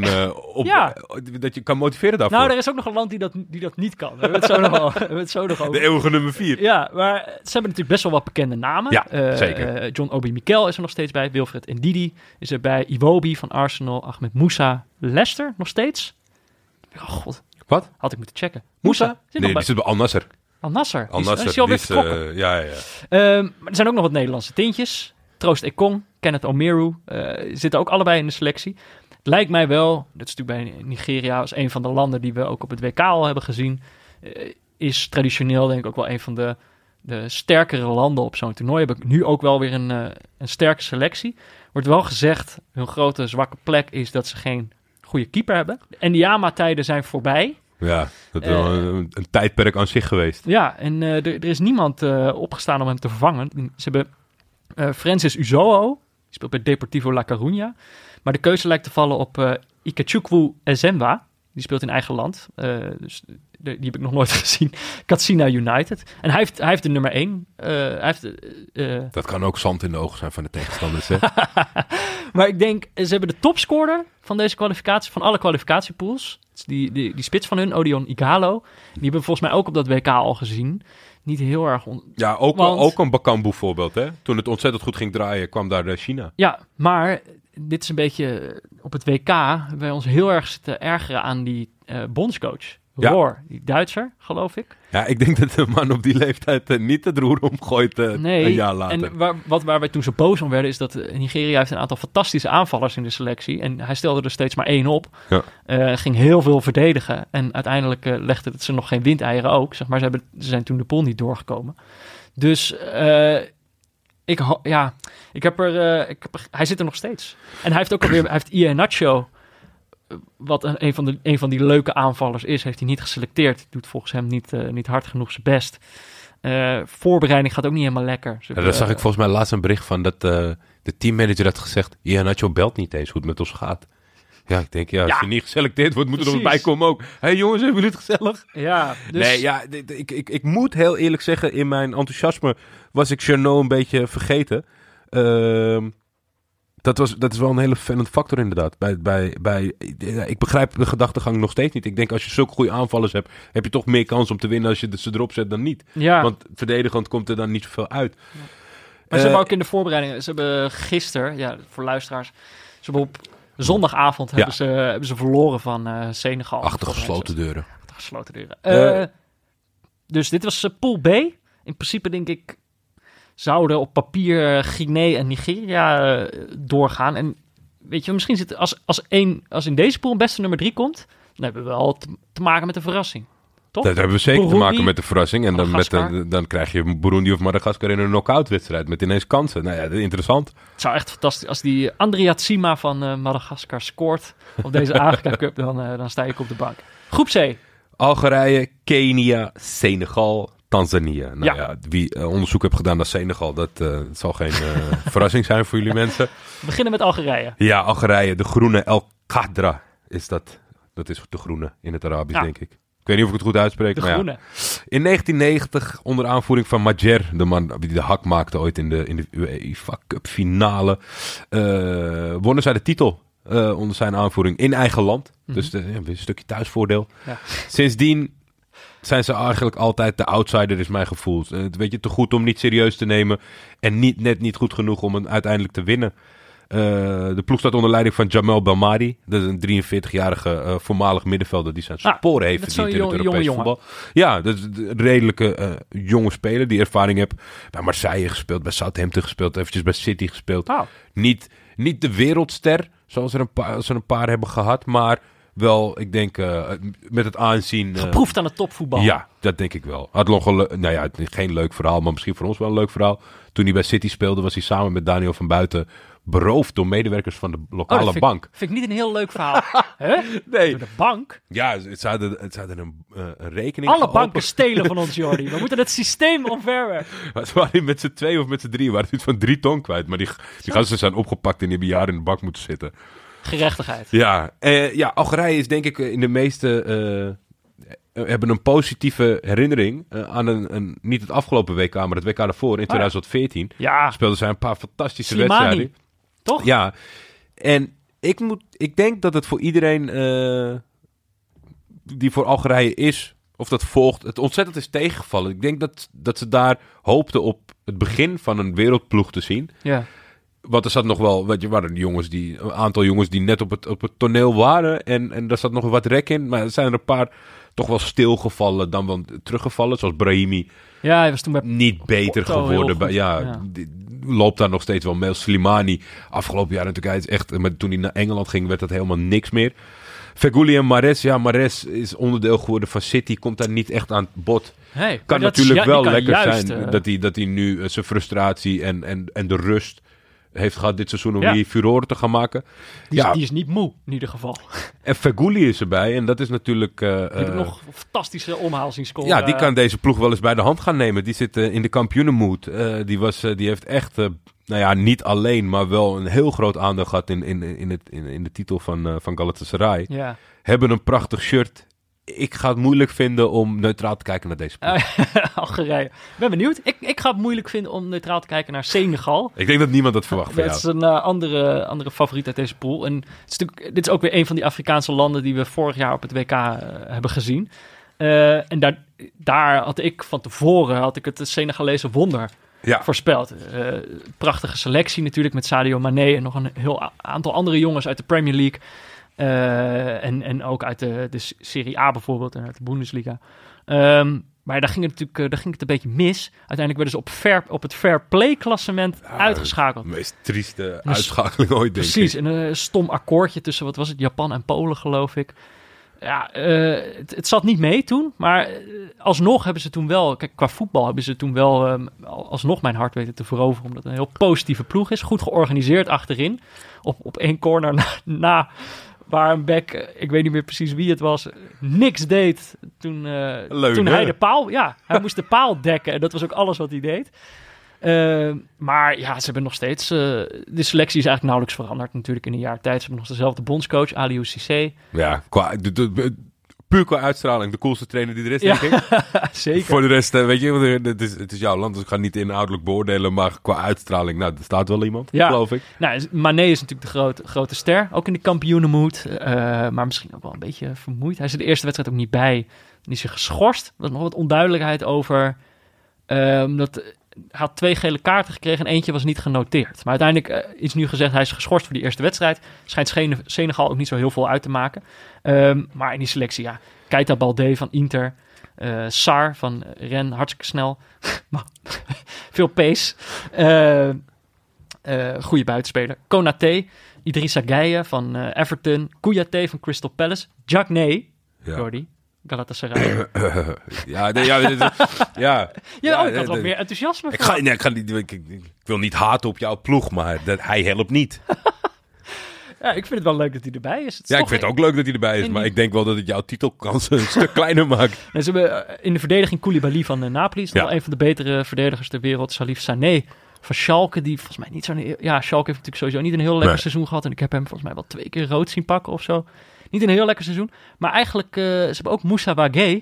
En dat was een jongen die er vorige keer bij dat toernooi op het WK ook al bij was. Een rechtsback. Toen volgens mij op dat toernooi een transfer naar Barcelona afgedwongen. Een beetje transfer naar Barcelona B.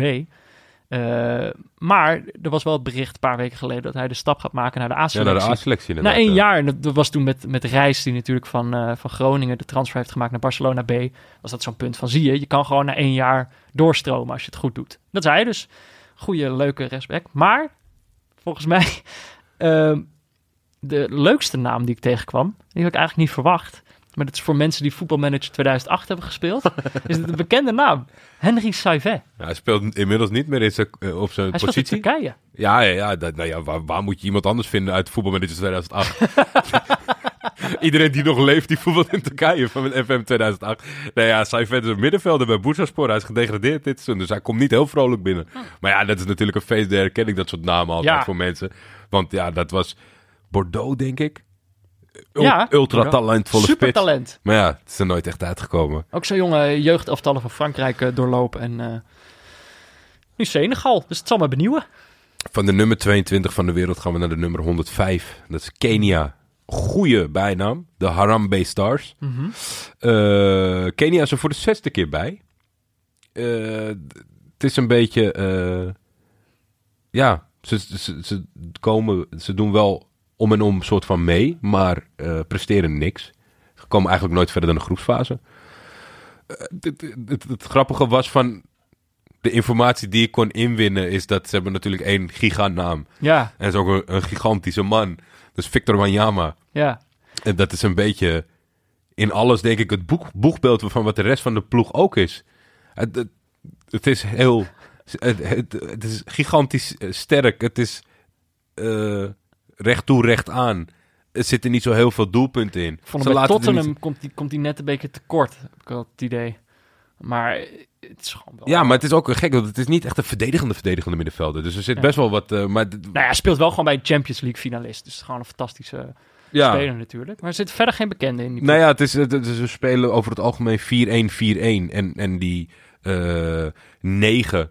Dat is een soort 1 geheel. Die bewegen, die gaan heel... En alles moet op Michael Olunga. En die heeft de bijnaam de Engineer. Want die heeft een universitaire studie gedaan. Hey! Dat vind ik leuk. De Engineer. Ja, de Engineer. Dus ik hoop... weet ik niet. Dat hij af en toe een bril en een pen uit zijn sokken haalt. En die opzet als hij gescoord heeft. 4-1-4-1. En dan is die eerste 1, is dat dan Wanyama? Nee, die staat iets hoger op het middenveld. Okay. Maar het is... het tegenovergestelde van Congo-Kinshasa, dit. Ja, en, verdedigen. Ja, ik denk dat zij met 3-0'tjes 3x 0-0 door. Dat is een soort van Keniaanse droom. Ik ben benieuwd. Ja, ze zitten natuurlijk wel in een lastige pool met Algerije en Senegal. En dat zou ook, het zou echt geen schande zijn. Het is ook, ik denk dat niemand het verwacht van ze, dat ze volle bak gaan aanvallen tegen die 2. En het lastige is steeds, kijk, met die beste nummers 3... wat moet je doen in dat onderlinge duel, hè? Nou, ik zit eerder te denken van, kijk... Je denkt heel vaak van, dan zitten er 2 goede ploegen in zo'n pool. En dan denk je van, dan moeten ze gaan voor de beste nummer 3. Maar dat is het lastigste, want je hebt ook 2 lastige tegenstanders. Dus dan is het lastigst. Kijk, je kan makkelijker de beste nummer 3 worden als die 2 topploegen iets minder goed zijn. Als je heel slecht bent, moet je 2 keer voor een gelijkspel gaan. Hopen dat het lukt. Als dat niet lukt, en dat vind ik wel een leuk element. Het gaat bij heel veel ploegen op het rechtstreekse duel aankomen van de 2 slechte. Ja. En die, om dan de beste in de pool te zijn... Want je hebt al dan rekening gehouden met... heb je er misschien 5 of 6 tegen gehad tegen zo'n topland. Zo niet. Je moet ten alle tijde volle bak in dat duel gaan... met die rechtstreekse tegenstander om die plek 3. Ja. Dus die rechtstreekse duelletjes... daar zit volgens mij nogal wat... daar komt het spektakel. Daar komt wel passie bij kijken zometeen. Ik hoop het. En we blijven even in het rechte rijtje van de wereldranglijst. Tanzania. Die hebben 1 keer eerder meegedaan... En dat was in 1980, dus die zijn er niet zo heel vaak bij. Dus nee. Het is ook, we hebben een paar debutanten, maar deze zijn er ook niet vaak bij. Ze hebben heel veel... Wat je ook niet bij alle selecties ziet, is dat ze heel veel spelers hebben die in eigen land spelen. Die in de eigen competitie spelen. Je ziet toch vaak wel dat ze of heel veel in Frankrijk spelen, of heel veel in Portugal bijvoorbeeld. Ze hebben er eentje van, die speelt in het B-elftal van Tenerife. Een paar jongens die in Egypte spelen. En, wat je toch ook vaak wel tegenkomt, is toch in de Belgische competitie. Ja, de Belgen hebben sowieso veel meer herkenning dan dat wij hebben. Ja, de Belgen en de Belgische competitie en de Turkse competitie zijn denk ik wel hofleverancier hier. Maar dat is Mbwana Samatta. Die heeft ook in de voorbereiding een aantal keer gescoord. Verder eigenlijk... Een legendarische coach. Nou, ja... Dat is een Nigeriaan, Emmanuel Amunike. Ja. En die heeft nog bij Barcelona gespeeld. Met onder andere Pep Guardiola. Dus ja, weet je, als dit Tanzania opeens tiki-taka gaat spelen, Jordi, dan weet je hoe het komt. Maar die hebben ook, ze hebben een goede kwalificatie gehad. 2 keer gewonnen, 2 keer gelijk, 2 keer verloren. In een pool met Oeganda, Kaapverdië en Lesotho. Ja, zijn er gewoon niet bij. De pool des doods. Niet de pool des doods. Nou, over pool des doods gesproken, Jordi. Ja, hey, en dat was een per ongeluk bruggetje, kan ik je vertellen. Groep D zou je de pool des doods kunnen noemen. Met Ivoorkust, Marokko, Namibië en Zuid-Afrika. Ja, laten we beginnen met... Op papier het meeste des doods. Ja, ik denk jouw Namibië niet heel gelukkig werd toen ze daar zaten in dat zaaltje. Ivoorkust, die hebben natuurlijk de bijnaam Les Elephants. Ik vind altijd het Duitse woord voor Ivoorkust vind ik mooier. Elfenbeinküste. Is dan Ivor, is dat in het Duits Elfenbein? Ja. Ja, want volgens mij bijna in alle talen is het dus wel echt een letterlijke vertaling. Dit is niet altijd zo natuurlijk. Elfenbeinküste. Okay. Even kijken, waar zijn we bij? Ivoorkust is natuurlijk meer dan die sublieme lichting. Ja. Ja, dat is een beetje dubbel. Want ze hebben in 1992 hebben ze al eens het toernooi gewonnen. Mm-hmm. En daarna hebben ze natuurlijk de lichting gekregen met de broertjes Touré, Eboué, Drogba, Gervinho. Die allemaal in de Europese top zijn beland. En daardoor een soort van gezicht hebben gegeven aan dat land en het voetbal. Maar toen wonnen ze niks. Ze wonnen helemaal niks. En ze waren ook op het WK altijd een soort van teleurstelling. Want iedereen was ervan overtuigd, nou deze jongen, die moet... En toen, het cruwe was dat ze die Afrika Cup dan uiteindelijk toch nog wel wonnen met een paar van die jongens. Maar dat DJ Drogba bijvoorbeeld daar niet bij was. Ja. Dat is best wel recent nog, 2015. Het is nu allemaal qua namen wat minder. Dat is echt? Toen ik naar die selectie keek, dacht ik... Ze hebben er weer een paar, hoor. Ja, ze hebben er weer een paar. Maar je moet niet vergeten dat die vorige lichting kwam met 14 of 15 man tegelijk. Ja, en dat is waar. Maar wel echt een paar spelers die in hun competitie in vorm zijn. Ik verwacht nog... Ik vond het leuk om te zien. Ik heb er helaas niet meer, of tenminste een verhaal over kunnen lezen. Ibrahim Kamara is de trainer. Mm-hmm. Die is begonnen als trainer van onder de 17 van Ivoorkust. Daarna onder de 20, onder de 23. En het Chan-elftal. Dat is zo'n toernooi wat jij zei. Van binnen Afrika een toernooi. Wat ze dan meestal doen met spelers alleen uit de eigen competitie. Ja. En nu het nationale team. Dus dat lijkt alsof daar echt een opbouw in zat van... hij moet zometeen, als hij overal slaagt, het nationale team gaan trainen. Dat doet hij dus nu. Nicolas Pepe is de man, denk ik, waar ze naar gaan kijken. Wilfried Zaha heeft ook echt een heel goed seizoen gehad. Maar Pepe is toch wel redelijk wonderlijk... hoe hij persoonlijk een beetje Lille 2 heeft gemaakt. Ik denk nog steeds dat hij een slechte aankoop wordt... van een type club als Arsenal. De miskoop van het jaar. Denk het wel. Het is volgens mij nog steeds niet helemaal duidelijk waar hij naartoe gaat. Zo'n toernooi kan dan nog... Ja, dit kan extra problematisch worden. Dat op het moment dat Arsenal nu alle centjes bij elkaar aan het verzamelen is... en dat dan Lille zegt, nou, doe maar 60 in plaats 50. Ja. Nou, oké, we hebben hem zien scoren tegen Namibië. Dat moeten we hebben. Ja. Maar voor Zaha denk ik ook persoonlijk wel zo'n transfermoment. Ik denk toch dat die jongens daar wel mee bezig zijn. Goed jaar bij Palace. Heel goed jaar bij Palace. Is natuurlijk op hele jonge leeftijd naar United gegaan. Heeft dan zo'n stempel van dat het daar niet gelukt is. Heeft zich echt enorm teruggevochten. En ook misschien wel... hij heeft een hele duidelijke keuze gemaakt om voor die focus te spelen. Want hij had kunnen wachten op het Engels elftal. Ja. Ook deze zomer zullen er veel clubs denken van... Gaan we dat nog een keer doen? Kijk, een Engels club wil ook belachelijke bedragen. Dus het is niet zo makkelijk voor de niet-topclubs. Nee. Ik moet heel eerlijk zeggen... Ik verwacht er niet veel van. Oké. Namibië dan. Over bijnamen gesproken. Geen vogels, eigenlijk ook geen dieren. De Brave Warriors. Goed. Dappere strijders, dacht ik. Nou ja, deden voor het laatst mee in 2008. En toen vlogen ze er zonder te winnen uit in de groepsfase. Dus het is eigenlijk wel tijd voor revanche, dacht ik. Ja. Voor het eerst na 10 jaar. Kwalificatie, zij zaten echt in een hele rare pool. Er is 1 kwalificatiepool geweest waar echt in de allerlaatste minuut pas duidelijk was... De eindstand van die kwalificatiepool pas duidelijk was. Dus die kwalificatiepools voor de Afrika Cup, er zitten steeds 4 ploegen in. En hier uiteindelijk de nummer 1 en de nummer laatst zaten maar 2 punten verschil tussen. Nummer 1 had 9 punten en de laatste nummer 7. En zij werden dus tweede in die pool. Ze hadden 8 punten. Volgens mij, die laatste speelronde in die kwalificatiepool werd ergens in de 90ste minuut gescoord. Waardoor die hele ranglijst weer op zijn kop ging. Dus, maar ze zijn erbij, Namibië. En... hun kwaliteit is juist scoren op het laatste moment. Ze hebben dat in de kwalificatie meerdere keren gedaan. Namibisch kwartiertje. Ik call hem alvast, Jordi. En dat komt misschien wel, want als je naar die selectie kijkt, is er één iemand die eigenlijk meteen opvalt. En dat is Manfred Starke. Dat is een Duitse spits. Een jaar of 28 alweer. Dan denk je, ja, hij speelt op het derde niveau. Karel Zeiss Jena. Oh, alle retro-hartjes gaan nu kloppen, hoor. Ja. Hij staat ook in de belangstelling van Kaiserslautern. Hij heeft best wel een goed jaar gehad. Maar hij heeft dus een paar interlands gespeeld toen hij nog veel jonger was. Ergens in 2013. Toen is hij gewoon 5 jaar lang niet meer opgeroepen. En toen kwam er een nieuwe bondscoach. En die heeft toen gezegd van, ik ga iedereen natuurlijk weer een kans geven. Ook Manfred Starke. En die heeft zich uiteindelijk teruggeknokt voor dit toernooi. Mooi. Dus die is erbij. En ja, weet je, toch... Tuurlijk, je kunt het helemaal kapot factchecken, maar toch een Duitser, reputatie van scoren in de laatste minuut, is de pool des doods. Maar ik zou Namibië nog niet helemaal afschrijven. Die zijn tot de laatste minuut zijn ze gevaarlijk. En, Manfred Starke ziet er ook gewoon echt totaal niet uit als een Namibier. Nee, hij is geboren daar. Hij is wel geboren in Windhoek. Dus, het is legit. Ja, het is, volgens mij zijn vader is Namibisch. Maar... ik zou zeggen, het is een beetje de Lars Veldwijk van Namibië. Dat is grappig in de pool met Lars Veldwijk van Zuid-Afrika. Die grap ga ik nog maken. Oh, sorry. Oké, Marokko. Ja, onze jongens, de Atlasleeuwen. Voor ze zijn. Hè. Je moet deze zomer voor ze zijn. Ik denk dat inderdaad voor een heel groot deel de Nederlandse verslaggeving zal gaan over deze ploeg. Begrijpelijk.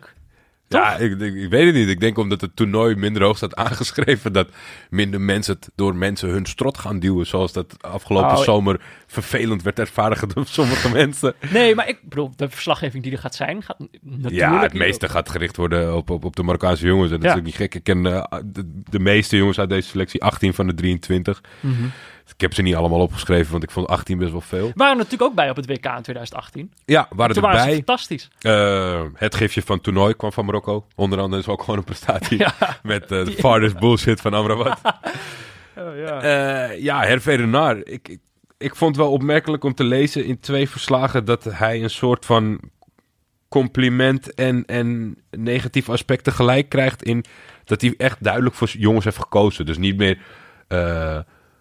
Koeman kan dat ook volgens mij wel doen. Dat je zegt van, nou Peter, jij bent gewoon mijn keuze. Als je niet iets heel raars doet, dan ben jij mijn keuze. Ja. En dus vinden de kenners niet dat de beste Marokkanen worden opgeroepen, maar wel het beste team. Ja. Nou ja, dat is natuurlijk wel een aspect wat belangrijk kan zijn voor de Marokkaanse jongens. Want dat ze kunnen voetballen, dat weten wij allemaal. Dat ze heel goed met de bal zijn, weten we allemaal. Maar op een of andere manier, er is geen eremetaal, hè? Sinds 1976.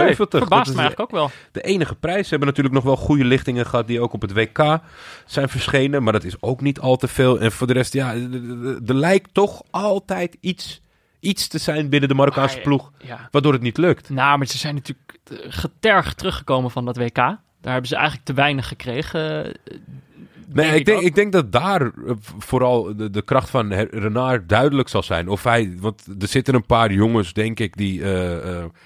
misschien is het niet hun laatste kunstje, maar dit is wel hun beste tijd. Ja. En als hij dat ze duidelijk weet te maken van... jongens, willen jullie de boeken ingaan als een selectie die ertoe heeft gedaan in de Marokkaanse historie... Ja. Dan moeten we er nu staan. En er komen heel veel jongens in gigantische vorm. Ik ben echt onder de indruk van wat voor eenmansmachine Noordin Amrabat is geworden. Was op het WK echt ook al fantastisch. Ja, en dat weet hij gewoon elke keer weer op te brengen. Mm-hmm. Ook in een oefenwedstrijd, als ik het verslag lees. Belhanda, ja. Heb ik ook een paar keer gezien. Ook Renard zet hem er vaak op. Ik zag hem van de week weer iemand een tikkie geven. Dat is het risico wat je neemt. Het kan zomaar 10-11 zijn. Veel flair. Heel veel flair. Ziyech in... Ja, dat is de absolute ster, toch? Het beste wat wij van hem hebben gezien. Ik weet nog niet of het beste is wat hij in zich heeft, maar het is in ieder geval heel goed. In die oefenwedstrijden schiet hij er ook weer allemaal ballen in. Ik vond het blij om de kleine dribbelaar Mbarek Boussoufa op de trainingen iedereen voorbij te zien lopen. Dus die kan nog wel een rol op zich nemen. Alleen, ik heb het een beetje gepeild bij de Marokkaanse Nederlanders, hoe ze dat nou vinden, maar... Abderrazak Hamdallah is niet opgeroepen. Dat is de spits. Wie is dat? Spits van Al Nasser. Dat is een 28-jarige spits van Marokko. Mm-hmm. Die heeft in de laatste 8 seizoenen clubvoetbal 143 doelpunten gemaakt. Dat is een jongen die er wel zijn maakt. Ja, dat is... Ja. En hij speelt samen met Amrabat. Dus ik zeg 1 + 1 is 2. Want ze missen wel... Boutaïb is niet... Is die mee? Boutaïb is mee. Vind ik niet een hele... Niet echt een goalketter. Nee. En Nesiri is... nou ja, de Marokkaanse jongen die uittekent. Alles leuk, maar niet scherp voor de goal, vind ik. Scoort niet genoeg. Maar er is iets... Misschien Icardi-achtigs in die selectie gebeurt. Ja. Die Hamdallah zit er nooit bij. En nu heeft hij hem wel opgenomen voor de voorselectie. En toch weer laten afvallen.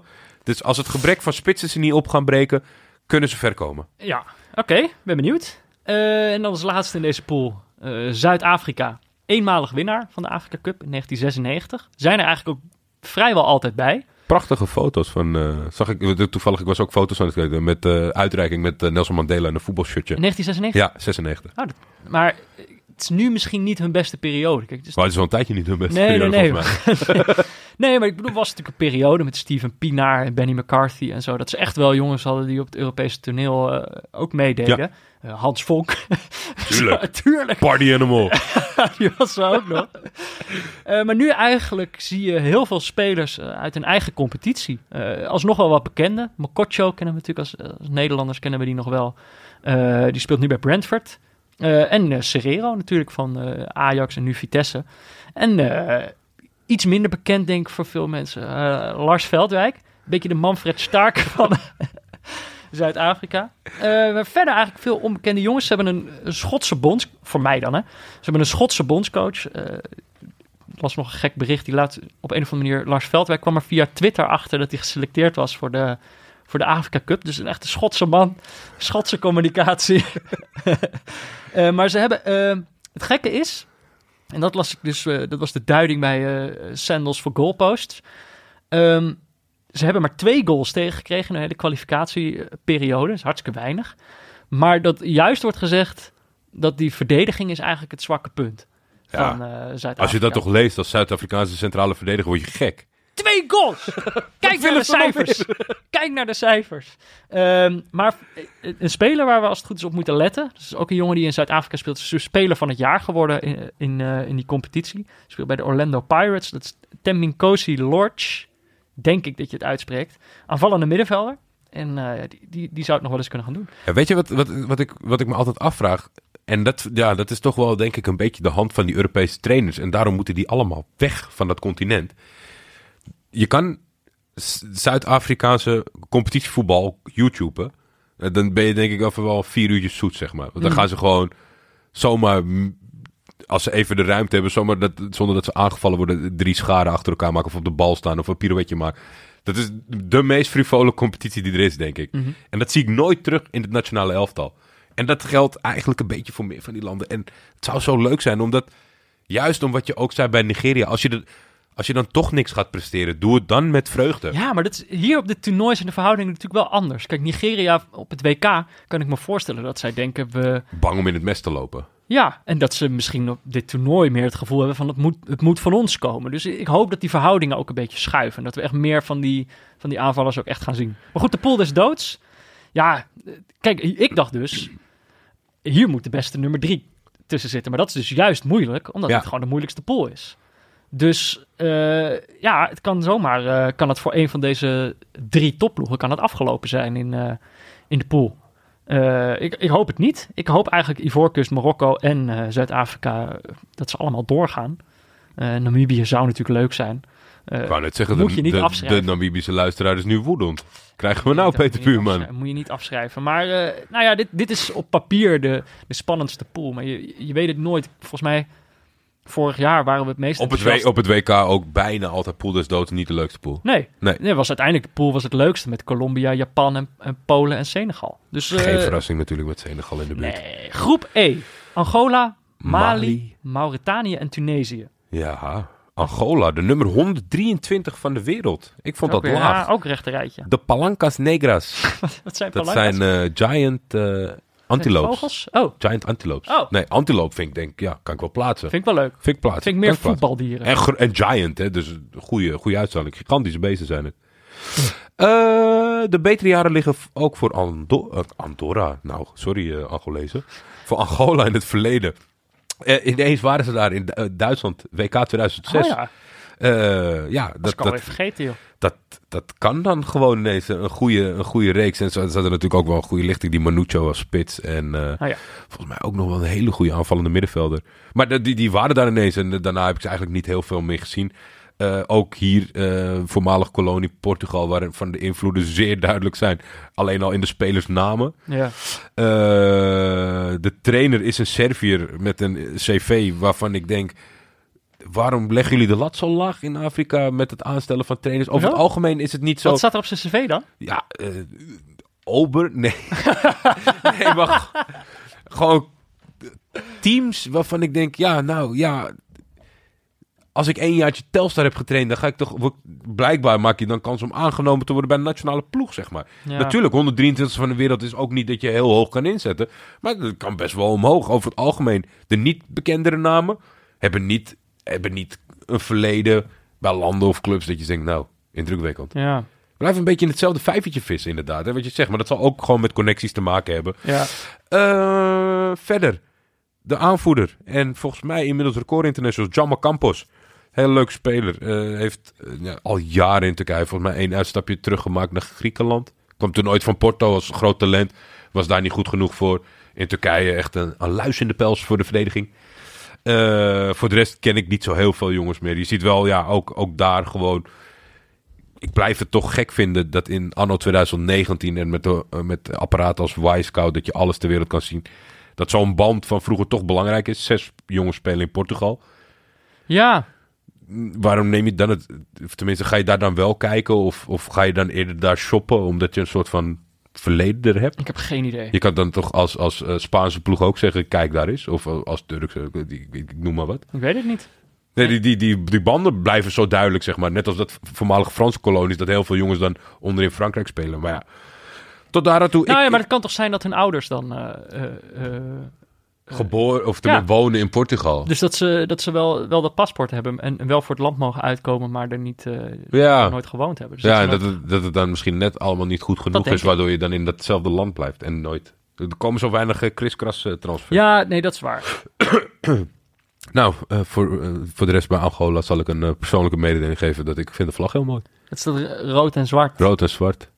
Oh, volgens mij met zo'n... toch niet met een sikkel, hè? Van die ja, Russen. Nou, jawel. Zoiets. Ja, hè? Zoiets. Wel een... Of, nou, nee, eerder een zwaard. Ik heb het niet opgezocht. Dus een machete.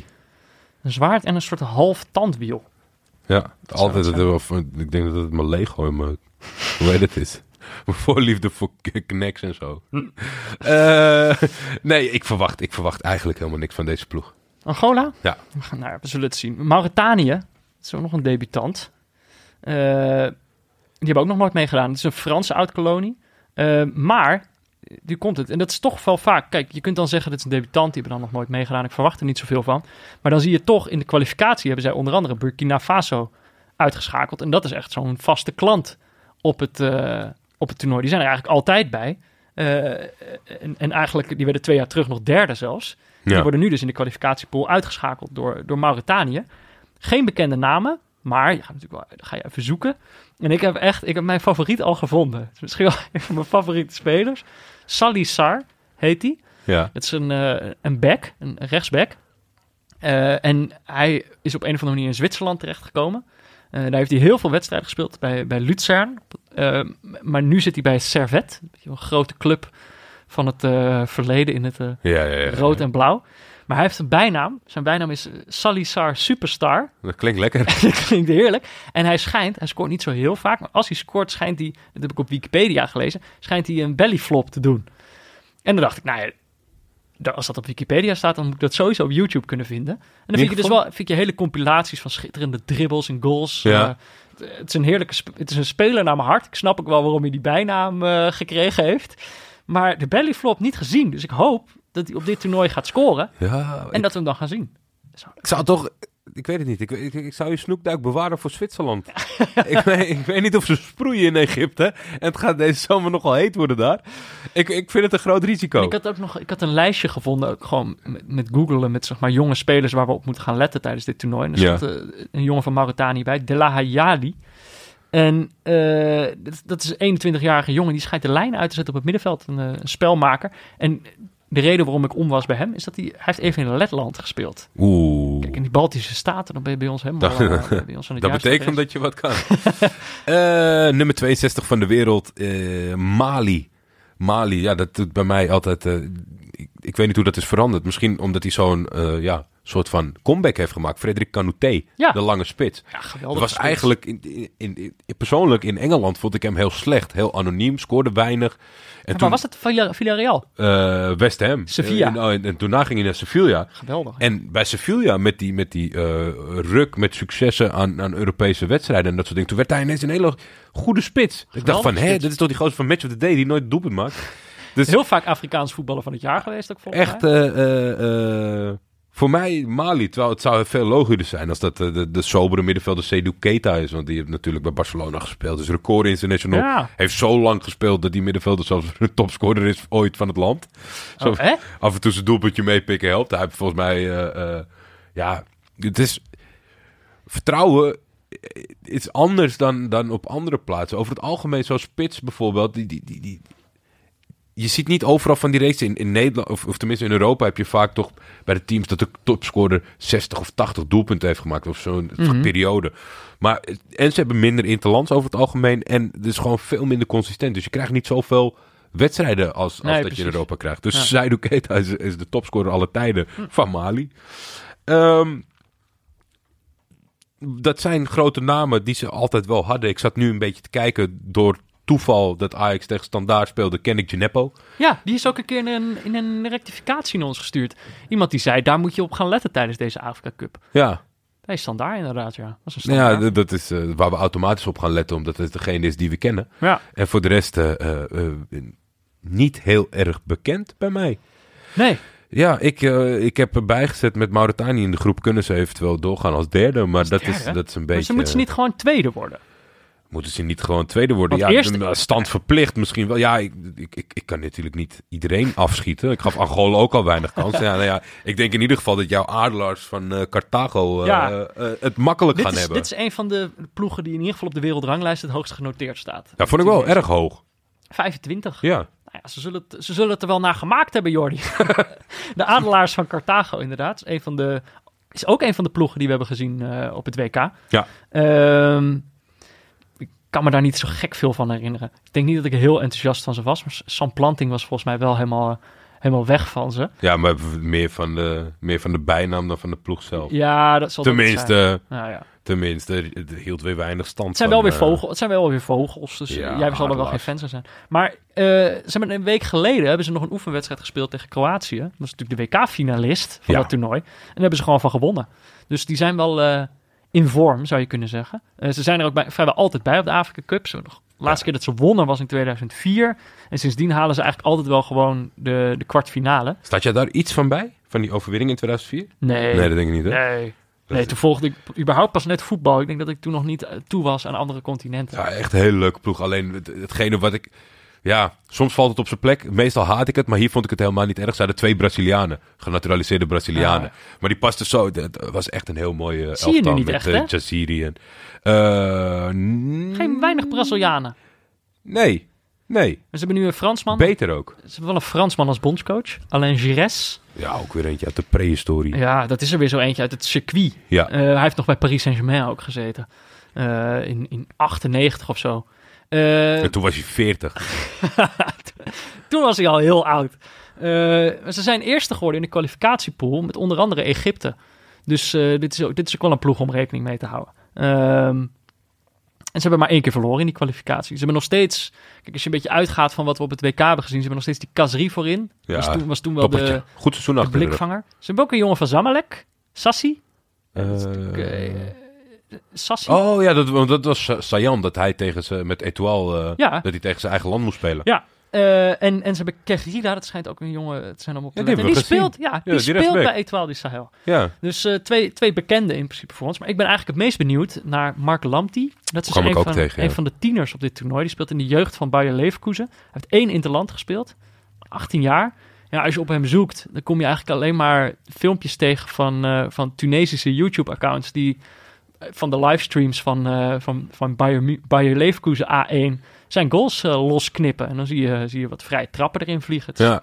Ik was benieuwd of we iets zouden kunnen vinden in combinatie met Bos of zo. Of dat hij al speelminuutjes had gehad. Om even in te schalen hoe hoog hij hem had zitten. Maar ik kwam er ook achter dat hij alleen in de jeugd nog heeft gespeeld dit seizoen. Mark Lamptey. Ja, 18 jaar. Ik hoop gewoon dat hij speelt. Ik zou dat wel echt leuk vinden. Ik hoop ook dat hij halfbloed is. Want het lijkt me toch sterk dat ze een Mark hebben genoemd. Groep F. Of moeten we het nog heel even hebben over de stand in groep E? Nou ja, we hadden het er net al kort over. Ik denk dus Tunesië 1, Mali 2. En dan Mauritanië en Angola strijden om plek 3. En de hoop dat ze de beste zullen worden. Dat lijkt mij het meest logisch. Ik denk dat Mauritanië of Angola tweede wordt. Oké, nou dat vind ik een gewaagde voorspelling. Groep F. Benin, Kameroen, Ghana en Guinea-Bissau. Geen vervelend poeltje, zou je zo zeggen. Nee. Geen vogels, altijd goed, Benin. De eekhoorns. Ja, mooi. Ja, maar de eekhoorns in het Nederlands misschien ook lullig. Maar in het Frans is het les écureuils. Ja. Les écureuils. Ja. Klinkt beter. Les écureuils, denk ik. Zij liggen een beetje gevangen tussen Togo en Nigeria. Het is niet zo'n heel groot land. Ze zijn er voor de 4e keer bij. Kan zomaar eens... Ja, dat heeft meer te maken met het verslag van de tweede ploeg die ik moest bekijken. Maar ik denk dat zij wel zouden kunnen verrassen. Ondanks dat ik gewoon... We hebben weer met een oude Franse man te maken in Michel Dussouer, de trainer. Hebben zich geplaatst in een loodzware groep met Algerije, Togo en Gambia. Ah, ja. Aanvoerder en tevens record international. Is een combinatie die veel voorkomt volgens mij deze zomer. Ja. Is al jaren bekend op de Europese velden Stéphane Sessegnon. Speelt hij nog steeds? Die speelt nu de laatste 2 jaar bij Gençlerbirliği in Turkije op het tweede niveau. Natuurlijk. Ik maakte net geen grap, hè? Nee. Steve Mounier, denk ik ook. Dus die speelt natuurlijk in de Premier League. Had het volgens mij wel zwaar bij Huddersfield. Spelen nog 2 jongens in Turkije, dus die ken ik. De keeper van Malatyaspor, Van Nol, en aanvaller Michael Poté. Ja, het is allemaal wel Frans. Je noemt toch alweer een paar namen. Ja. Benin. Ze zijn nog nooit de groepsfase voorbij gekomen. Ik denk dat het ze gaat lukken. Ja? Maar het zou dan... Ja, weet je, dat komt omdat meer ploegen mee. Nou ja, dat is een beetje wat ik er wel bij had gezet. En ik vind dat we dat moeten we niet mee laten tellen. Ja, het is makkelijker om een ronde verder te komen dan het ooit was. Maar het zou toch knap zijn van Benin. Als je het nooit hebt gehaald. En in deze pool met Kameroen en Ghana. Ja, Ghana. Afrika Cup. 4 keer gewonnen. De laatste keer wel in 1982. Dus het is wel een beetje oneerlijk, weet je wel. Die staat dan nog hoog in het lijstje, maar heeft het laatste jaren niet gedaan. 2008 waren ze gastland van de Afrika Cup. Toen werden ze 3e. En sindsdien, dit was de ploeg waar ik het net over had. Sindsdien zijn ze 2e, 4e, 4e, 2e en 4e geworden. Dus die hebben altijd, zeg maar, op hun laatste speeldag altijd verloren. Ja. Als ze nou de finale speelden of de troostfinale. Op een of andere manier op die laatste speeldag is het nooit goed gegaan. Volgens de wiskunde. Volgens de wiskundige reeks zouden ze nu weer 4e moeten worden. Dus toch 2e, 4e, 4e, 2e, 4e, 4e zou dat dan moeten zijn. Bij Ghana is natuurlijk... Ik herinner me dan vooral nog... En dat was volgens mij het WK 2010. Was dat in Zuid-Afrika? Ja. Ja. Nou, dat was daar. Ik herinner me vooral die wedstrijd tegen Uruguay. Dan hadden ze natuurlijk een fantastische ploeg, Ghana. En werden ze op een heel nare manier uitgeschakeld. Dat was met die handsbal van Suarez. En die penalty uiteindelijk van Asamoah Gyan, die werd gemist. Ze hebben nu dit jaar eigenlijk vooral last van blessures. Schloep is geblesseerd. Amartey is geblesseerd. Duncan is geblesseerd. En Richmond Boyacchi is geblesseerd. Dat waren allemaal jongens die in principe daarvoor steeds in de selectie zaten. Amartey is wel echt jammer. Wat ze wel nog hebben, nog een paar bekenden uit die selectie van 2010. En de broertjes Ayew, die waren toen volgens mij echt zo'n beetje... Die kwamen toen net kijken. Ja. En dat zijn nu wel de grote jongens. Kwadwo Asamoah zit er natuurlijk nog bij. Juventus ooit en nu Inter. En natuurlijk ook een paar andere jongens die er nog bijgekomen zijn. Dat is Thomas Partey en Christian Atsu. Atsu is natuurlijk ook wel een beetje een Nederlands tintje. Die is ooit nog... huurling geweest bij Vitesse. Vitesse, inderdaad. Nu bij Newcastle. Newcastle, ja. Nog steeds een gevaarlijke buitenspeler. Ik ben eigenlijk vooral benieuwd, dus die naam is al te graven, naar Kassim Nuhu. Ik weet niet of jij die naam kent. Nee. Lange verdediger. Die is kampioen geworden met Young Boys in een seizoen waarin hij bijna alles speelde. En heeft toen een transfer gemaakt naar Hoffenheim. De Hoffenheim die toch al vaak wel oog hebben voor talent. 8 miljoen. 5-jarig contract. Maar Deze stond dan weer niet in dat lijstje met die talenten waar je op moest letten. Maar juist weer een verdediger van Genk. Aidou heet die. Die zullen onze Vlaamse luisteraars dan misschien wel kennen. Ja. Maar kijk, er is natuurlijk, ze hebben veel blessures. Dus bij Ghana kunnen er nieuwe jongens opstaan. Ik ben ontzettend benieuwd naar deze ploeg. Er was een beetje een gek verhaal hè, in aanloop naar dit toernooi. Dat het gaat juist om Asamoah Gyan. Want de aanvoerder werd bekendgemaakt bij deze ploeg. En dat was dan Jordan Ayew, geloof ik. En Asamoah Gyan schoot dat een beetje in het verkeerde keelgat. Die heeft toen gezegd, nou ja, dan hoeft het voor mij niet. Dan ga ik niet mee. Toen is hij diezelfde dag nog, dat dat nieuws bekend wordt, is gebeld door de Ghanese president. En die heeft hem overgehaald om toch mee te gaan. Dus Asamoah Gyan gaat toch mee. Ja, jij zit verbaasd naar je schriftje te kijken. Nee. Ik zit, jij kijkt je schrift van, wat zegt Peter nu? Nee, dat staat zeker niet in mijn schrift. En ik vind het een goed verhaal. Ik snap alleen niet dat je er het is wel moeilijk natuurlijk om tegen de president in te gaan. Ja. Maar dat je zowel als speler als trainer die dan toch maar mee akkoord gaat. Nou, als hem ook Guillaume volgens mij wel vaker van de. Maar dit is ook een record international. Verhalen, dat is wel een record international. Dan heb je er weer één. Volgens mij afgelopen seizoen heeft hij aan de Turkse pers verteld dat hij weer geen euro had. En dat alles was afgepakt of alles kwijt was. Dat geeft de ploeg wel kleur, joh. Ik ben blij dat hij erbij is. En het zou toch mooi zijn als hij wat kan doen voor zijn land. Asamoah Gyan. Dat zijn, omdat je hebt presidentsverhalen. Ik wist dat ik er nog eentje had. En volgens mij was dat bij een land van jou, Tanzania. Huh? Dan moet nog wel even, want hoe bijzonder het was dat Emmanuel Amunike zijn plaatsen met deze ploeg. Alle spelers hebben een stuk land gekregen van de president na plaatsing, om vrij te besteden wat ze willen, mochten ze erop bouwen. Oh. Dus dat van Tanzania heeft echt wel wat losgemaakt, mensen. Oké, Kameroen. Ja, Kameroen. Ik ben halverwege het verhaal gestopt met tikken. Ik denk, ik doe het wel een beetje uit de losse polsen. We kennen heel veel spelers. Vanuit de Nederlandse blik zou je zeggen, dit is een ander land waar we heel veel op gaan letten. Ja, dit is, tussen aanhalingstekens heb ik gezet, het oranje vlaggenschip deze zomer. Ja. Je merkt in deze fase al dat het veel gaat over Kameroen. Ja. Dat Clarence Seedorf en Patrick Kluivert natuurlijk heel veel aandacht krijgen. Onana zit er natuurlijk ook. Onana zit er, de geliefde keeper in Nederland. Ja, wat zou ik zeggen? Voetballer van het jaar. De ontembare leeuwen met ontelbare Nederlandse en Turkse tintjes in hun historie en op dit moment. En ik maak me een beetje zorgen, Peter. Want ik denk, het klopt misschien allemaal niet zo helemaal, want zij zijn regerend kampioen. Ja. Misschien niet op de allermooiste manier. Ex-Gasland. Van het huidige toernooi. Ja. Voor de goede orde. Maar er kleeft een ongeluksfactor aan Clarence Seedorf. Ja. Waarvan ik denk dat hij op deze ploeg invloed gaat hebben. Ik heb laatst niet zulke goede tv gezien met College Tour. Oh ja, daar was je niet enthousiast over. Nou ja, de match tussen Matthijs van Nieuwkerk en Clarence Seedorf was dat totaal niet. Ik had echt het idee dat ze veel langs elkaar heen praten. Ja. Je ziet in zijn beantwoording over voetbalinhoudelijke vragen met betrekking tot succes, dat hij toch veel andere aspecten belicht die wel goed zijn, maar wat na een paar ketsers toch dan onprettig klinkt, als zijn de excuses misschien wel. Mm-hmm. Het is een soort standbeeld als persoon en toch proef ik een bepaalde onzekerheid door hem heen schijnen. Terwijl hij alles een soort van het tegendeel zou moeten hebben en heeft misschien wel. Jij bent bang dat dat gaat afstralen op de regerend kampioen. Ja, ik ben niet zo onder de indruk van die selectie. En ze waren natuurlijk ontzettend blij dat ze met hangen en wurgen zich plaatsten uiteindelijk. Ze moesten zich nog plaatsen. Ja, want in eerste instantie hadden ze gezegd, als gastland. Sportief goede ambitie. Misschien niet de slimste om te zeggen, wij doen mee met de kwalificatieronde. Want als gastland ben je sowieso geplaatst, maar wij willen toch meedoen.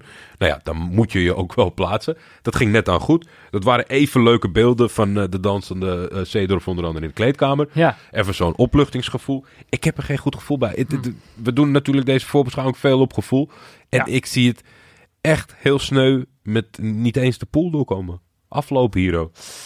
Maar dat is misschien wel goed nieuws voor Guinea-Bissau, Jordi. Ja, dat zal zeker. Het is het laatste land dat we behandelen vandaag. Het is ook het laatste land uit deze pool.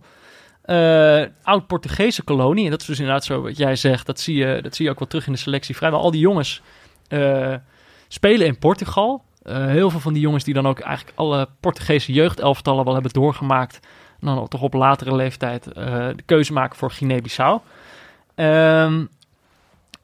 Deed de vorige editie voor het eerst mee. Dus dit is ook weer een land dat er eigenlijk niet zo vaak bij is. Ze zaten in diezelfde pool als Namibië. Dus zij waren ook een van die ploegen die net op de laatste speeldag geluk had om zich... die zich net dan plaatste. Maar het zijn allemaal van die jongens zoals Tony Silva. Dat is dan zo'n buitenspeler. Jeugd van Liverpool. Alle jeugdelftallen van Portugal doorgemaakt. En die speelt nu bij Al Ittihad in Egypte. Ze speelt op zich nog wel... Die kent het land. Dat speelt misschien wel mee. Maar de blikvanger... En dat is iemand die misschien een beetje vergelijkbare carrière heeft gehad... maar toch andere keuzes heeft gemaakt. Dat is een aanvallende middenvelder. Zezinho heet hij. Spelmaker van 26. Komt uit de jeugd van Sporting. Hij maakte zijn debuut, dat vond ik een leuk feitje... door in te vallen voor Zakaria Labiat. Dus dat was in die tijd bij Sporting. Super Zaka. Maar nu speelt hij bij Senica. Dat is de nummer 15 van de Slovaakse competitie. Oei. Ja, volgens mij... Ik weet niet of ze gedegradeerd zijn. Dat is 1 na laatste in die competitie. Klinkt niet best... Maar dit is wel een jongen die al sinds zijn 18e voor dit elftal speelt. Aanvoerder, jongen met de meeste ervaring. En?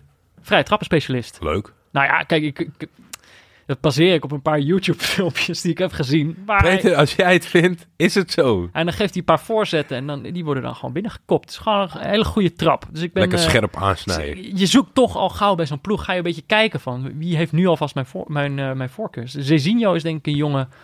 Veel flair, goede trap. Daar kijk ik wel naar uit. Dat waren ze, Peter. Daar waren ze. Zullen we nog kort wat voorspellingen doen? Ja hoor. Kijk, vorig jaar op het WK heb ik me natuurlijk gebaseerd op de modellen van Goldman Sachs. Onze favoriete bank. Ook die hebben geen aandacht gegeven aan de Afrika Cup. Jeetje. Ze zaten natuurlijk ook volledig naast tijdens het WK. Dus ik snap dat ze zich een beetje meer op de vlakte houden. Dus, en toen dacht ik eigenlijk eerst van oké, ik ga het... de Afrika Cup simuleren in voetbalmanager. Toen zei je nog tegen mij, als het niet werkt, dan doe ik het zelf wel. Wow, dat is ambitieus. Maar het werkte niet. Ik snapte er in ieder geval niks van. Dus dan blijft er maar één ding over, Jordi. Je zei het net al. Het gevoel. Ja, toch het meest betrouwbare wat je hebt. Precies, dus ik ga alleen maar op gevoel voorspellen. Maar laten we met jou beginnen. Wie wordt de kampioen? Ik kom er niet helemaal uit. Het enige dat ik oprecht hoop, is dat we geen Griekse equivalent van een Afrikaanse kampioen krijgen. Wat bedoel je? 2004, Griekenland. Oh, gewoon als je bedoelt, ik wil gewoon geen saaie club. Ja, ik hoop dat gewoon een land met leuk spel beloond wordt dit keer. Ja. Ik vind het ook, ik zou het een passend einde vinden voor het toernooi. Wat er gevoelsmatig gaat gebeuren. Daardoor zat ik hoop. Een beetje... wat is verwachting? Hoop. Ik zat een beetje op drie landen te mikken. Okay. Congo, Algerije en Marokko. Maar je mag er eentje noemen, vind ik. Weet ik. Ik moet het nog naar beneden brengen. Nou zat ik met het volgende probleem. Ik dacht, maar dan... die mensen gaan zeggen, je moet neutraal kijken. Verdomme, Jordi, af en toe horen we al dat gelul over Galatasaray. Nou, toevallig deze drie hebben er alle drie één. Oh, ja. Dus daar kon ik het ook weer niet op downsizen. Dus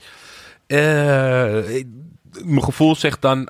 De hele tijd zei het stemmetje terugkeren... want ik ging allemaal redenen verzinnen, Algerije. Okay. Ik denk dat El Khadra...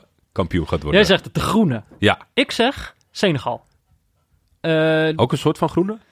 Oh nee. Nou, met nog wat andere kleuren. Wel vaak andere kleur. Maar het was natuurlijk op het WK hoopte ik op het Senegalese wonder. Ik zou toch zeggen, op de Afrika Cup kan je het misschien iets minder een wonder noemen. Maar tegelijkertijd, ze hebben dat nog nooit gewonnen. Dus dan zou je het toch een voorzichtig wonder kunnen noemen als het lukt. Sadio Mané gaat het denk ik doen. Eerste wedstrijd is hij geschorst, maar daarna komt hij terug en dan... Dan komt het helemaal goed. Dus ik zeg Senegal. Het Senegalese wonder, deel 2. De verrassing, wil je nog welke ploeg gaat verrassen? Ja, verrassing ben ik de andere weg op geslagen dan je zou verwachten. En misschien door het schema opbouw, daar kon ik ook verder niks aan doen. Komt het nu wat kort achter elkaar. Maar ja, ik neem aan toch dat het een grote verrassing is dat de regerend kampioen in de groepsfase eruit gaat. Ja. Een negatieve verrassing, dat wordt Kameroen. Oké. Nou, die schrijven we op. Ik zeg Marokko, dat is een positieve verrassing. En op zich, kijk, wij leven daar natuurlijk in Nederland misschien op een heel andere manier naartoe. En we weten niet precies hoe zij zich verhouden tot de rest van de deelnemende landen. Maar die hebben ook gewoon nog nooit gewonnen. En ik denk gewoon, wat we net ook al zeiden, op het WK getergd. Ja. Nu komen ze terug. Ziyech als echte ster. De getergdheid gaat voor mij ook heel veel uitmaken bij de resultaat van Marokko. Oké, nog een voorspelling. Wie wordt de derde? Je mag geen Nigeria zeggen. Dat was de afspraak, want die worden altijd derde. Ja, daar ben ik gegaan voor Congo-Kinshasa. Mm-hmm. Omdat, ja, dat, in mijn hoofd dacht ik dat de kanshebbers zouden zijn op de titel.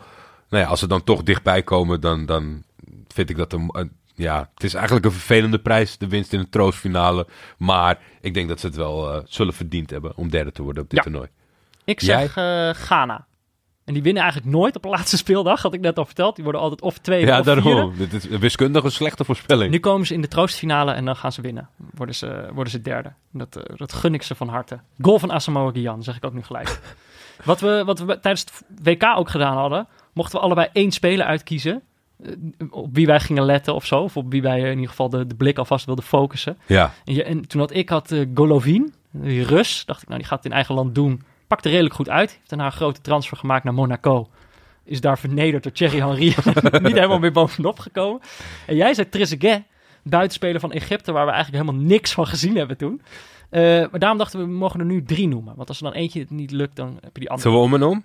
Om en om, ja. Ahmed Hassan Magoub, Abdel Monein, ofwel Kuka. Oh. En weet je waar Kuka vandaan komt? Nee. Voor zijn liefde voor Coca-Cola. Dat is geen grap. Ja, ik denk dat hij het gevoel heeft, hij wil zich gaan revancheren. Want hij is dus de laatste afvaller geweest bij het WK. Was daar doodziek van, heeft daar wel zijn reportage over gegeven. Ik denk dat het publiek hem sowieso wel omarmt. Dus Hector Couper is er niet meer om zich te revancheren. Maar ik denk toch dat hij die drive heeft om dat te gaan doen. Hij heeft Mo Salah na zich om als assistenman te fungeren. Ja. En ik zal nooit de fout maken om weer in te zetten op die verrader Trezeguet. Kuka. Oké. Ik zeg, deze heb ik al genoemd, Salazar Superstar. En ik hoop nog steeds dat hij gaat scoren en dat hij dan de bellyflop gaat doen. Dat wil ik toch graag zien. En zo'n speler, weet je wel, die krijgt zo'n bijnaam echt niet zomaar. Nee. Dus hij is al een superstar. Ja. Wij moeten het alleen nog gaan zien.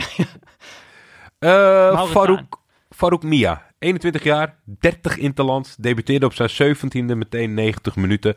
Heeft voor het eerst een echt volledig clubseizoen in de benen. En kenners tippen hem als een ster. Ja, het zat in jouw verslag al. Farouk Mia schijnt een gigantisch groot talent te zijn. Hij heeft het niet eerder bij het Standaard kwam het er niet helemaal uit. Enkele minuutjes maar gemaakt. Mm-hmm. En nu via een omweg zat hij in Kroatië. Ja. En daar heeft hij voor het eerst 30 wedstrijden gespeeld. Oeganda natuurlijk, hè? Ja. Voordat we dat vergeten. Deze heb ik ook al genoemd. Moussa Wagué. En dat was natuurlijk een jaar geleden deed hij het al goed. Speler van Barcelona, Peter. Speler van Barcelona. Ja, mag ik niet noemen voor jou. Barcelona B, hoor. Okay. In een A-selectie gaat hij samenspelen met allemaal supersterren zoals Frenkie de Jong. Maar ik denk, kijk, je hebt natuurlijk in het voetbal worden backs steeds belangrijker. En van wat ik toen van hem gezien heb. En let wel, dat waren wel maar 3 wedstrijden. Maar denk ik dat dit een moderne back is. En dat we hem heel veel aanvallend gaan zien op dit toernooi. Dat kan zomaar de doorslag geven voor Senegal. Moussa Wagué, zeg ik. Mijn laatste is Sekou Koita. Mm-hmm. De Benjamin van Mali. En een megatalent volgens internet. De jeugdvoetbalspeurders. De YouTube-compilateurs. De Piet de Vissers. De transfermarktafstruiners. Volgens mij zijn een heleboel mensen heel enthousiast zonder hem nooit 90 minuten te hebben gezien. Sekou Koita, dat schijnt echt het nieuwe gebeuren te zijn. Van Mali speelt hij. Ja, Mali speelt hij. Red Bull heeft hem al opgepikt. Milan heeft interesse. Hij is 19. Leuk. Er komen langzaam wat flarden voorbij, zeg maar, van elke stap die hij zet. Het heeft een beetje die Moise Kean vibe van toen hij net een beetje door ging breken. Ik ben benieuwd wie en wat het is. Ik ook. We gaan het zien. En als laatste, dan mag ik nog één speler noemen. Ik dacht, ik heb toch even gekeken. Ik dacht Trezeguet. Oh, bah, wat een walgelijke keuze. Als hij nu wel goed gaat spelen, dan komt het gewoon door mij. Ik denk, dit wordt zijn toernooi. Weet je, als Salah is natuurlijk jij hebt ook een Egyptische aanvaller genoemd. Gewoon Kuka was een aanvaller. Ja. Salah is de bliksemafleider. Iedere ploeg denkt alleen maar Salah. Ja, maar dat dacht ik met het WK ook. Ja, Jordi, Trezeguet, hij gaat het doen. We blijven net zo lang Trezeguet selecteren tot hij een goed toernooi speelt. Oké, alles moest korter. Is niet gelukt in deze aflevering. Helaas. Maar we hebben zijn wel veel landen ook, hè? We hebben wel alle deelnemers besproken. En ik vond, weet je wel, kijk, bij het WK kan je er makkelijk vanaf maken door sommige landen niet eens te bespreken. Ja. Maar hier vind ik toch, om goed dat toernooi in te kunnen gaan, moet je alles even gezien hebben. Ja, dat is nou 1,5 uur op een mensenleven, mensen. Joh. Precies. Je hebt nog een paar dagen en dan begint het. Vrijdag 21 juni Ja, is het spektakel aan de beurt. 10 uur. 10 uur is de wedstrijd. 's Avonds. Om 20:30 in de avond laat Fox Sports, eigenlijk ja, de aanbieder. De aanbieder van dit toernooi. De enige waar je het kan zien. Ja, en dan kan je alles zien. En wij zullen ook dagelijks kenbaar maken waar. Want het is volgens mij verdeeld over 3 of 4 zenders die ze hebben. De ceremonie begint om 20:30 vrijdagavond op Fox Sports 4. En daarna is het aftellen. Kees Kwakman is deze zomer de analist van de Afrika Cup. Heel leuk. Die zelf ook nog gespeeld natuurlijk, hè? Ja, jaartje in Zuid-Afrika. Ja. En nou ja, die zal er net zo intens mee volgen en meeleven als wij doen. Die zitten in hetzelfde schuitje. Die zitten in hetzelfde schuitje als ons. En om 10:00 brandt het los. Wat jij zei het al eerder, Egypte, Zimbabwe. De odds zijn erg richting Egypte. Ja, precies. Openingswedstrijden zijn ook leuk. Ik heb wel het idee dat mensen vaak smoesjes verzinnen. Openingswedstrijden zijn nooit leuk. Finales zijn nooit leuk. Nee, precies. Wat is dan wel leuk? Ja. Maar het is, kijk, ik kan me altijd nog herinneren die openingsgoal op het WK in Zuid-Afrika. Zeg maar dan is het toernooi ook los, weet je wel. Was dat Chabalala? Ja, was Chabalala. Ja, speelt tegenwoordig in Turkije. Ja. Nou, seizoen 3 van Neutrale Kijkers is begonnen, Jordi. Want wij zeiden net, Fox is de aanbieder van het toernooi. Oh ja. Maar ja, jij kwam erachter, je moest even anders regelen. Ik dacht, ik maak even een online accountje aan bij Fox, maar zo werkt dat dus niet meer. Dus als jij dat is gewijzigd. Precies, dus als jij luistert en je denkt, ik wil dat ook gaan kijken, ik wil mee gaan kijken, en je hebt het nog niet, net zoals ik dus.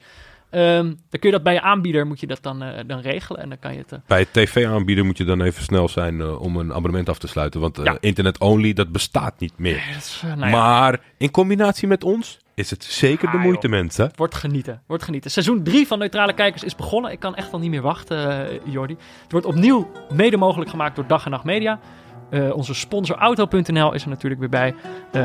Je ziet een nieuwe illustratie als je nu op je telefoon kijkt, of op je laptop, of op de boordcomputer van je auto. De kunstenaar Barry Pirofano. Hij heeft het weer gedaan. Laurens Collé, zoals we zeiden, heeft de nieuwe muziek gemaakt. En natuurlijk ook bedankt aan Voetbalpools met OU. Ja. Voetbalpools.nl, daar kun je je inschrijven om mee te doen in onze pool. En daar vallen allemaal dingen te winnen. Pools is P-O-U-L-E-S. Ja, L-E-S. Er zit ook nog een E.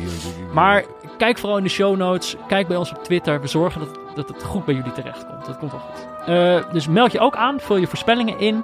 Je kan een berichtje sturen naar de Jordi of mij op Twitter. @defef of @buurtvader of de hashtag Neutrale Kijkers.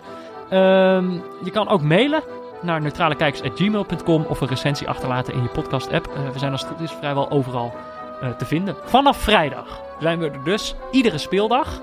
En ik kan niet meer wachten, Jordi. Ik ook niet. Ik heb er zin in, Peter. Tot vrijdag.